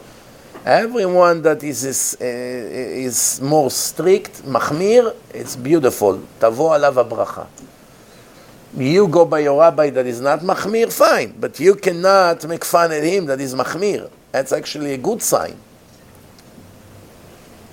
You know? And by the way, it's not going by, it is a huge mistake among the, the people.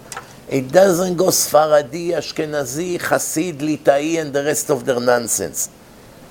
The halacha is not determined based on your nationality. If you came from Poland or Russia, or you came from Iraq or Persia. The halacha comes from the Talmud and from the Gemara and from the Chumash and from the Nevi'im and eventually Shulchan Aruch it, the halacha does not determine based on where you came from. It's shtuyot. If we have an argument now, if you're allowed to open bottles on Shabbat or not because you detach the ring here, what does it have to do if you're Sfaradi or Ashkenazi? There are two claims in halacha. It's not relevant what the Ashkenazi say and what the Sfaradi say. If one of the two, Sfaradi or Ashkenazi, say that it's not allowed and it's Isur Karet, Yerei should be afraid to do it, even though the other rabbi allow it.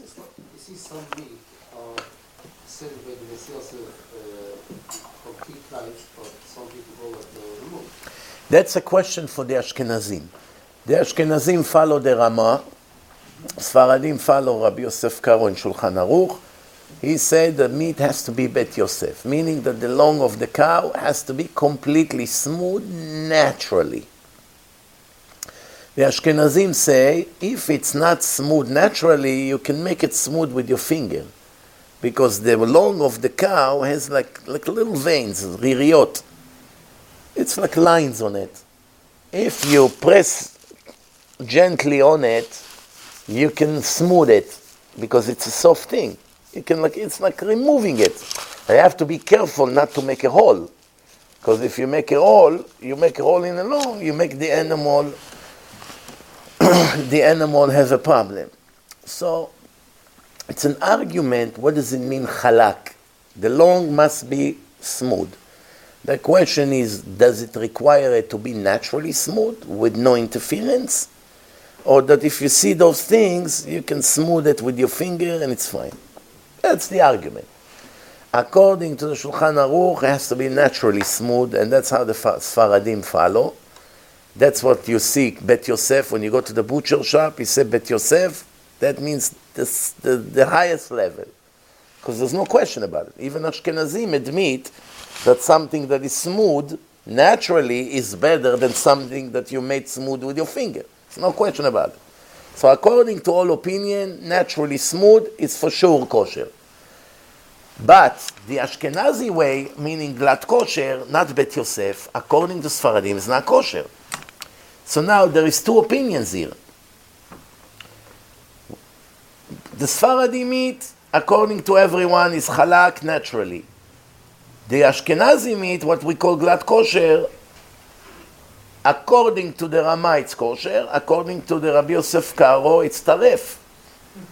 Taref gamur. So what do you do? So you think, if I was Ashkenazi, how would I dare to touch a meat that according to the writer of the Shulchan Aruch is taref? I would die and not eat it. On the other hand, you see the biggest Ashkenazi rabbis in the world eat glatt kosher meat with no fear.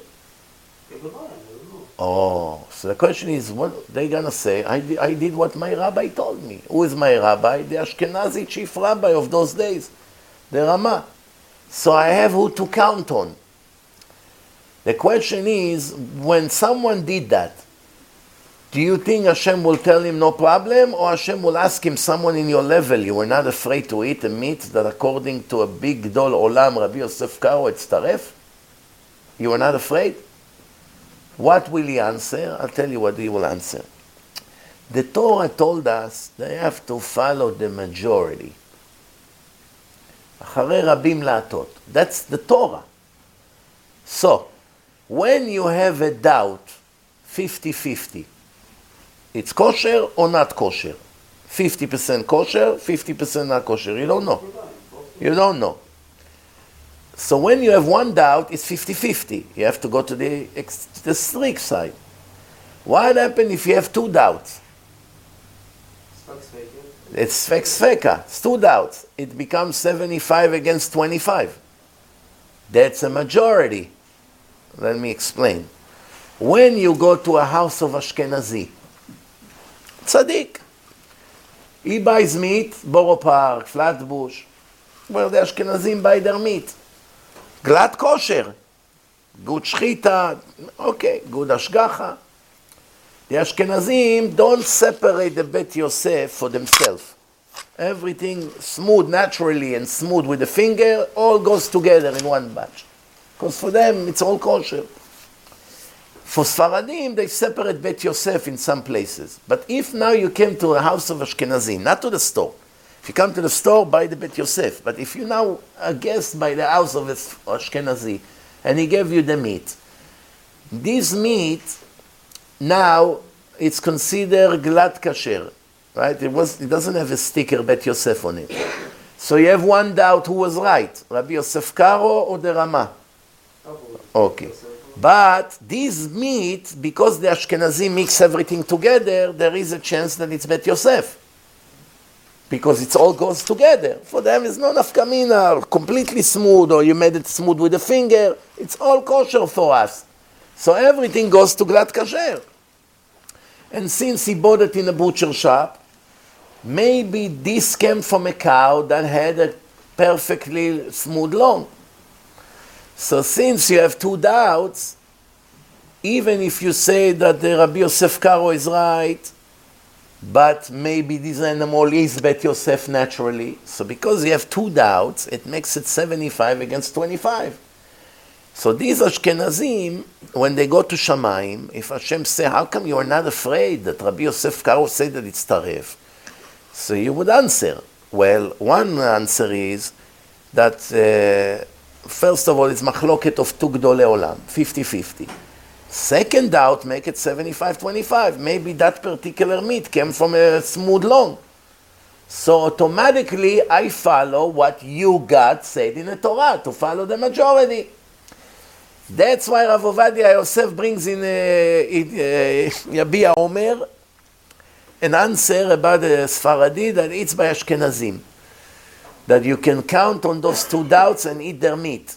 Why? Because the safek sfeka. Plus, over here it's going to be awkward. You can be a Baal Tshuva, you can be a Baal Tshuva, going to house of a big Ashkenazi Rebbe that does kiruv and brings you to his house. You're only two months in yeshiva, you don't know that much. They told you, not Bet Yosef Taref. You ask the, this big Ashkenazi Chacham, Tell me, this meat is Bet Yosef? No, we buy glatt kosher. Oh, I know not to eat it. It's taref. It's big embarrassment. Become a big embarrassment. It happened to my friend. We'll finish with that story. My friend, he became Baal Tshuva like 35 years ago. And he one time, when he was a new Baal Tshuva, he doesn't know. Baal Tshuva goes by what people tell him. The problem is that not everything they tell you is 100% correct. So they, one person, I guess Hasidish, told him, don't touch wine that has ashgacha OU. don't count on OU. It's liberals, it's uh, moderns. Make sure only Hasidish ashgacha. What does he know? He's a Baal Tshuva Chadash. Came to Yeshiva of Baal Tshuva. So he was invited to do Kiddush in someone's house. So he took, they gave him the Badel to do Kiddush. So he looks at the Badel like this and started, you know, do you have a different wine? They ask him why. What's the problem? He said, well, they told me that this ashgacha is not good. Which ashgacha? This. They started to see how everyone is shocked. I don't know if, what happened. I don't remember if they gave him a different wine or they told him we don't have a different wine. But what happened in the end? That person that he was eating by was a mashgiach of the OU. No. Or the head of the OU, one of the two. I don't remember. This he told me that story four years ago. Either it was the head, yeah, now I remember. It was the head of the OU. It's 35 years ago. I don't know who he was. But this is what he told me. He said, אל תשאל איזה בושות היה לי. I'm in the house of the head of the OU and I check like this, like an idiot. And I say to him, No, what did I know from my life? So that's what happened, you know, sometimes when you don't know and you make up things. By the way, you should know one more thing. Today we are very strict with wine. We know we're not going to drink wine from the Goim. And we do not buy wine that Mechalel Shabbat touched. And the Hasidim don't buy wine that Mechalel Shabbat looked at it. Forget touch or opened. They make sure to get all the bottles in the box. Because if it, or they cover it with tin foil if they have someone that is not Shomer Shabbat coming to eat. This is extra, extra chumrot. The halacha is that you're not allowed to drink wine that is not mevushal. If it's the mevushal wine, it's like soup. It's no problem. Even Mechalel Shabbat touched it, even a goy touched it, because it's written on a bottle mevushal, you can drink it. But if it's a good wine, good quality, which is not mevushal, you have to make sure that not a, a goy didn't touch it and not a Jew that is mechalel Shabbat. If, he, if after you open the, as long as the bottle is sealed, doesn't matter who touched it. The goy put it in the shelves, in the stores. It doesn't matter because it's sealed. It only a problem after the bottle was opened. Once the bottle was opened, if a goy shook it, if a goy just touched it with a finger while he was on the shelf, it's no problem. If he shook it, or a Mechalel Shabbat, Jew that is not Shomer Shabbat, who count 100% like a goy in halacha, also shook it, the wine is not kosher anymore. Pasul. Can't use it. Why? It become yain nesech. Why is it? Because the goyim used to take the wine and use it for their altar of their idols. They have a big idol, like the Indians and the Buddhists, and they take wine and they spill it on the mizbeach, right? So, let's say today you have a factory here in Los Angeles of wine. The goyim over there that do the wine, it's non-kosher wine, regular wine, American wine these goyim, let's say even if they are Christian, when they go to the church, did you ever see in a church that they spill wine and they have to? Yeah. They do. You know that. Maybe in India it's dangerous, or I don't know, in Japan, I don't know, those kind of places, yes. But here, in America, when you have regular goyim, or Muslim goyim, or, or, or Christian goyim, do they use really this wine uh, for an altar? No, it's not yain nesech. But we are extra strict for the one in a million chance that maybe it is. So we are with wine we are strict. With meat we also extra strict. But what happened in reality? In reality, if this is a wine that was made by a goy, and this goy is not an idol worshipper, some atheist, doesn't go to church, doesn't go to, doesn't believe in any god technically that wine is not a problem. What is wine? Grapes that someone squeezed. Because we don't know who's the goyim and what they believe in and what kind of idol worshipping they do, and plus we have no permission to change the law, even if the reality change that today the goyim of America do not use the wine for avodah zarah. We are not allowed to change the halacha of 2,000 years already. In the old days, when they wrote the Gemara, Goyim had barrels of oil, of uh, wine, just for the Avodah Zarah. They make it for the Avodah Zarah. Lechatchila, dedicated. You drink from it, it's Yain Nesech. And since a Jew that is not Shomer Shabbat count 100% like a Goy, even though you know that the Jew that is not Shomer Shabbat for sure will not use this wine for any Avodah Zarah. You are just comparing to a Goy because he doesn't keep the covenant with Hashem. But because we gave him a status of a goy, he's goy 100% in everything. Not in some things yes, some things no. And since the goyim are menaschim yain ta'avodah zara, the mechalelei Shabbat are like them. And we're not allowed to drink their wine if they touched it. But you see, this is a way of something that we are extra strict, even though it's not so necessary today, especially here in America, but we do not change. Why? If we're going to start cutting all the halachot, after two generations, we're going to be like the Reform. That's how they marry men with men. That's how they marry Jews with Goyim. Why? They started to cut. Ah, that's not relevant. That's not relevant. This, this change, that change, this we can do, this we. After 200 years, Nothing is left from them. They don't keep one mitzvah. So we, for instance, preparing medicine on Shabbat. You're not allowed to take medicine on Shabbat. Why? Because in the old days, they used to prepare the medicine on the spot. They take leaves, this, grind it, put oil, heat it, doing all kinds of things. Samemanim, spices, this, garlic, uh, kamun, cumin, this, they mix and they give people for they knew the, the, the, the pharmacist of those days it was all natural not chemical. So because if somebody was sick they prepared for him the medicine on shabbat and it would lead to breaking shabbat you're not allowed to use medicine on shabbat. But today when you take pills from, from the shelf in your house and take it for the headache or for whatever who is going to prepare medicine on shabbat no one Today, anyone will prepare medicine on Shabbat? Do you know any human being that prepare medicine in his house? No. You buy it in a pharmacy. So this rule is completely not relevant, but we're not allowed to change it.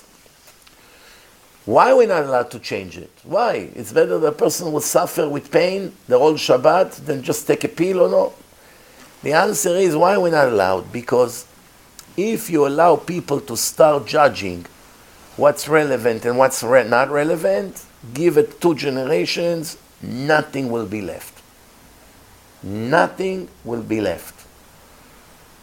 So, and it's obvious. You see right away, when soon as people begin to cut, you already know where it's going to end. Plus, every rabbinical decree that the Chachamim made has how many reasons? Do you know? You're not going to believe it. More than a thousand reasons. 1005 reasons hidden. You only know that in the old days they used to prepare medicine on Shabbat and you don't want people to break Shabbat. But there are so many other secrets that the Chachamim never told you. So you may say, oh, that's not relevant, so we can, pre- we can take medicine on Shabbat. But there's other reasons that you don't know. This could be Kabbalistic reasons, could be things that are hidden. We have no way to know. Because we don't know all the secrets, we are not allowed 2,000 years later to cancel their decrees. And the Chachamim make sure that no one will be able to cancel their decrees. How did they make sure? Who knows? The Chachamim made a rule based on what the Torah permit them to make rules.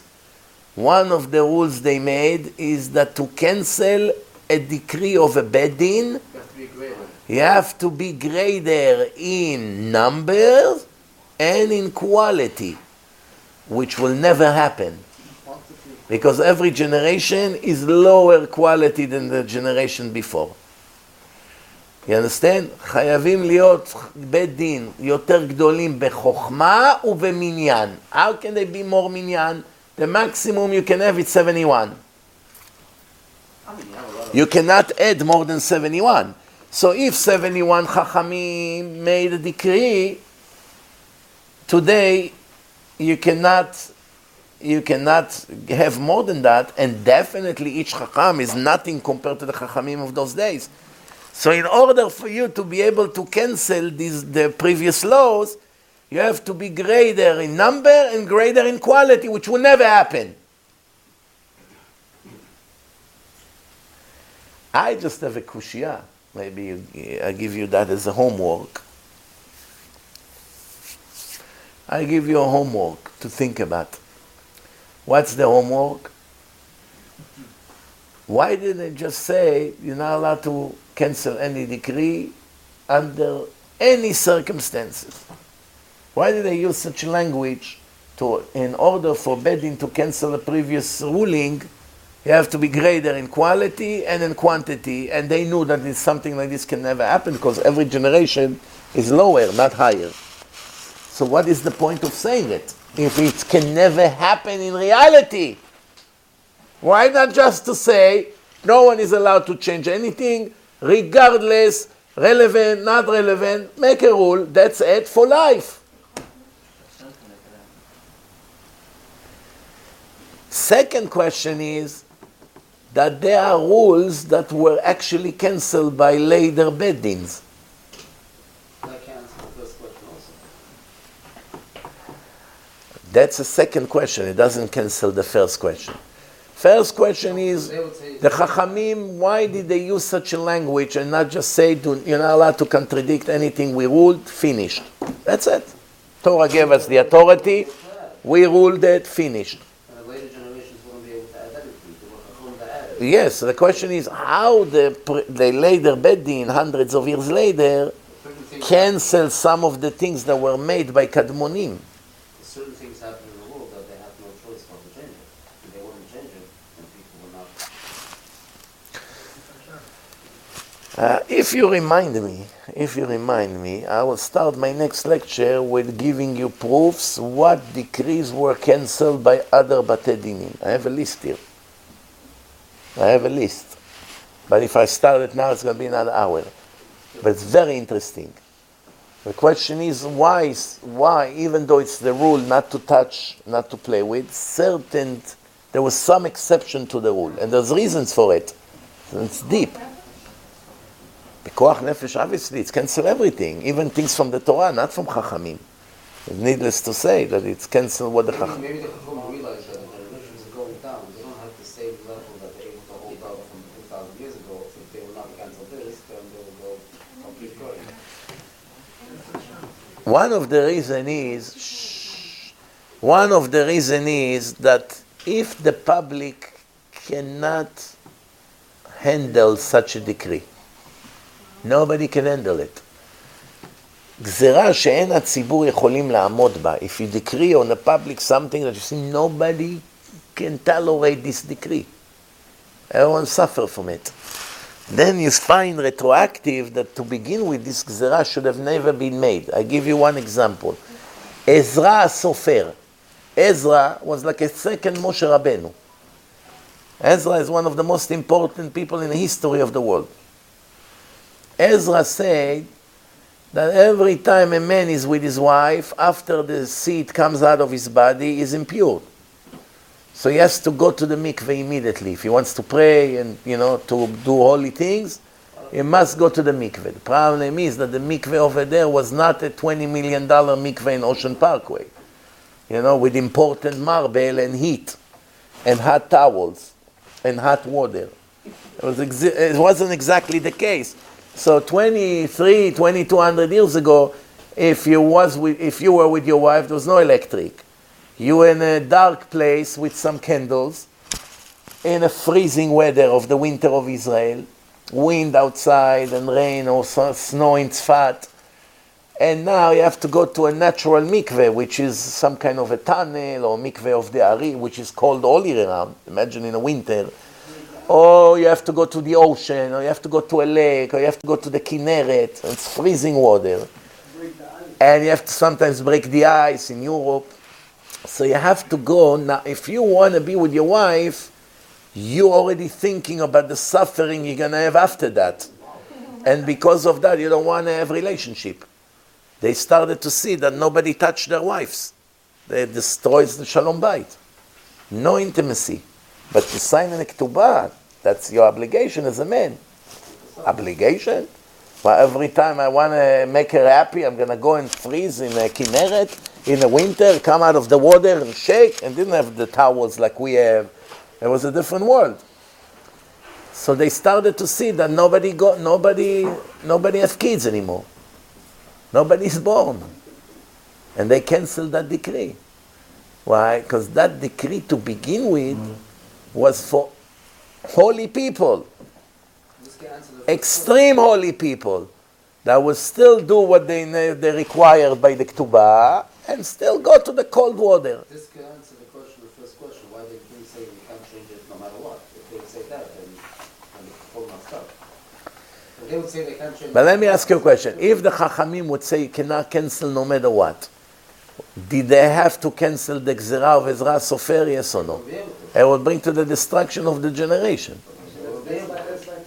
I'll tell you something. Let me give you an example. You know, the Syrian community, they don't accept converts. I think 80, 90 years ago, they had a Beit Din that ruled that in their communities in the world, they are not allowed to accept converts. Okay, now, Torah say, one of the, the Gemara say, one of the reasons HaKadosh Baruch Hu spread the Jews in all the countries is to add more converts to the Jewish nation, meaning to show the world the truth and bring kosher goyim to convert. So it's mitzvah to convert.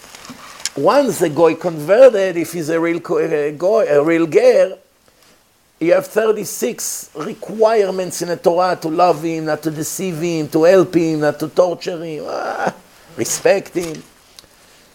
Unbelievable, like 36 things in the Torah about the converts. How much to love them, to help them, not to hurt them, not, you know. So, how can a Beit Din for 80, 90 years ago can come and rule something against the Torah and against the Gemara? That's the question. Reality today, the only community that survived with almost no assimilation is the Syrian community. You go to every country, you go to Brazil, almost all the Ashkenazim marry to Goim. Goim, Goim, not Gerim. You go in other places, all other communities had big assimilation. By them, every Syrian boy and girl knew I don't have an option to convert the Goya. So there's no point of even talking to her. There's no point of taking her to dinner or buying her drink. What is the point? She can never be my wife. No one will accept me. I will not be able to put my kids in yeshivot. Therefore, nobody even looked towards the, the, the Goyim. That's why the community stay without interference from outside. So now, after so many years, it actually one of the most brilliant decisions a Beit Din made in the last hundred years anywhere. it saved the community from a destruction. So the question is, but it still goes against the Torah. That's the exact thing that Hashem said to the Chachamim, that in every generation and generation, you have to evaluate the situation and make decrees based on what's happening. In the Torah, there's no restriction for a boy and a girl to be in an isolated room, even all day, even all week. There's no restriction from the Torah. Isur Yichud. You're allowed to be with, with a woman. You're just not allowed to touch her. She's not your wife. But 300 years after the Torah, David HaMelech, King David, and his Beit Din saw that it create problems. People are not holy as they used to be 300 years ago when the Torah was given.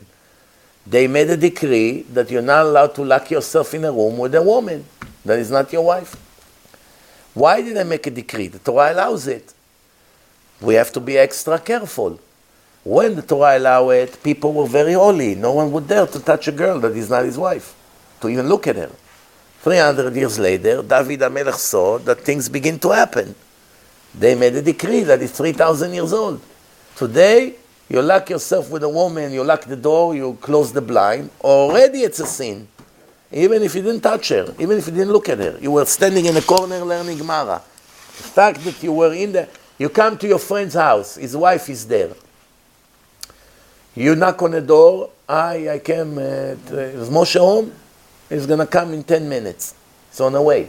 He's running late. He's running late. Wait, wait. So now, if you go in and she closes the door and the door is locked, if it's a door that you can open from outside, especially when a husband in town, it's allowed, but it doesn't look good. Once there's no way to come inside, unless someone knock on the door and you have to go and open the door, and nobody can see inside, there's no windows, nothing. Being over there with her alone, it's already a sin. And thousands of homes were destroyed from this sin alone. That a person sat and drank coffee, can I give you tea, can I give you coffee? That's how it starts. Even the Arabs understand that. No Arab will enter, Mustafa will not enter the house of Mahmoud when his wife is there and Mahmoud is not home. Hi, when and when is Mahmoud? Mahmoud is uh, in hell. he shot few Israelis today. Ah, okay. If he's hell, I'm allowed to enter. but if he's still alive, I wait outside. You understand? Now I'm going to tell you something that the Arabs, all the Arabs that I saw in Israel, have a habit. They like their Turkish coffee very strong without sugar.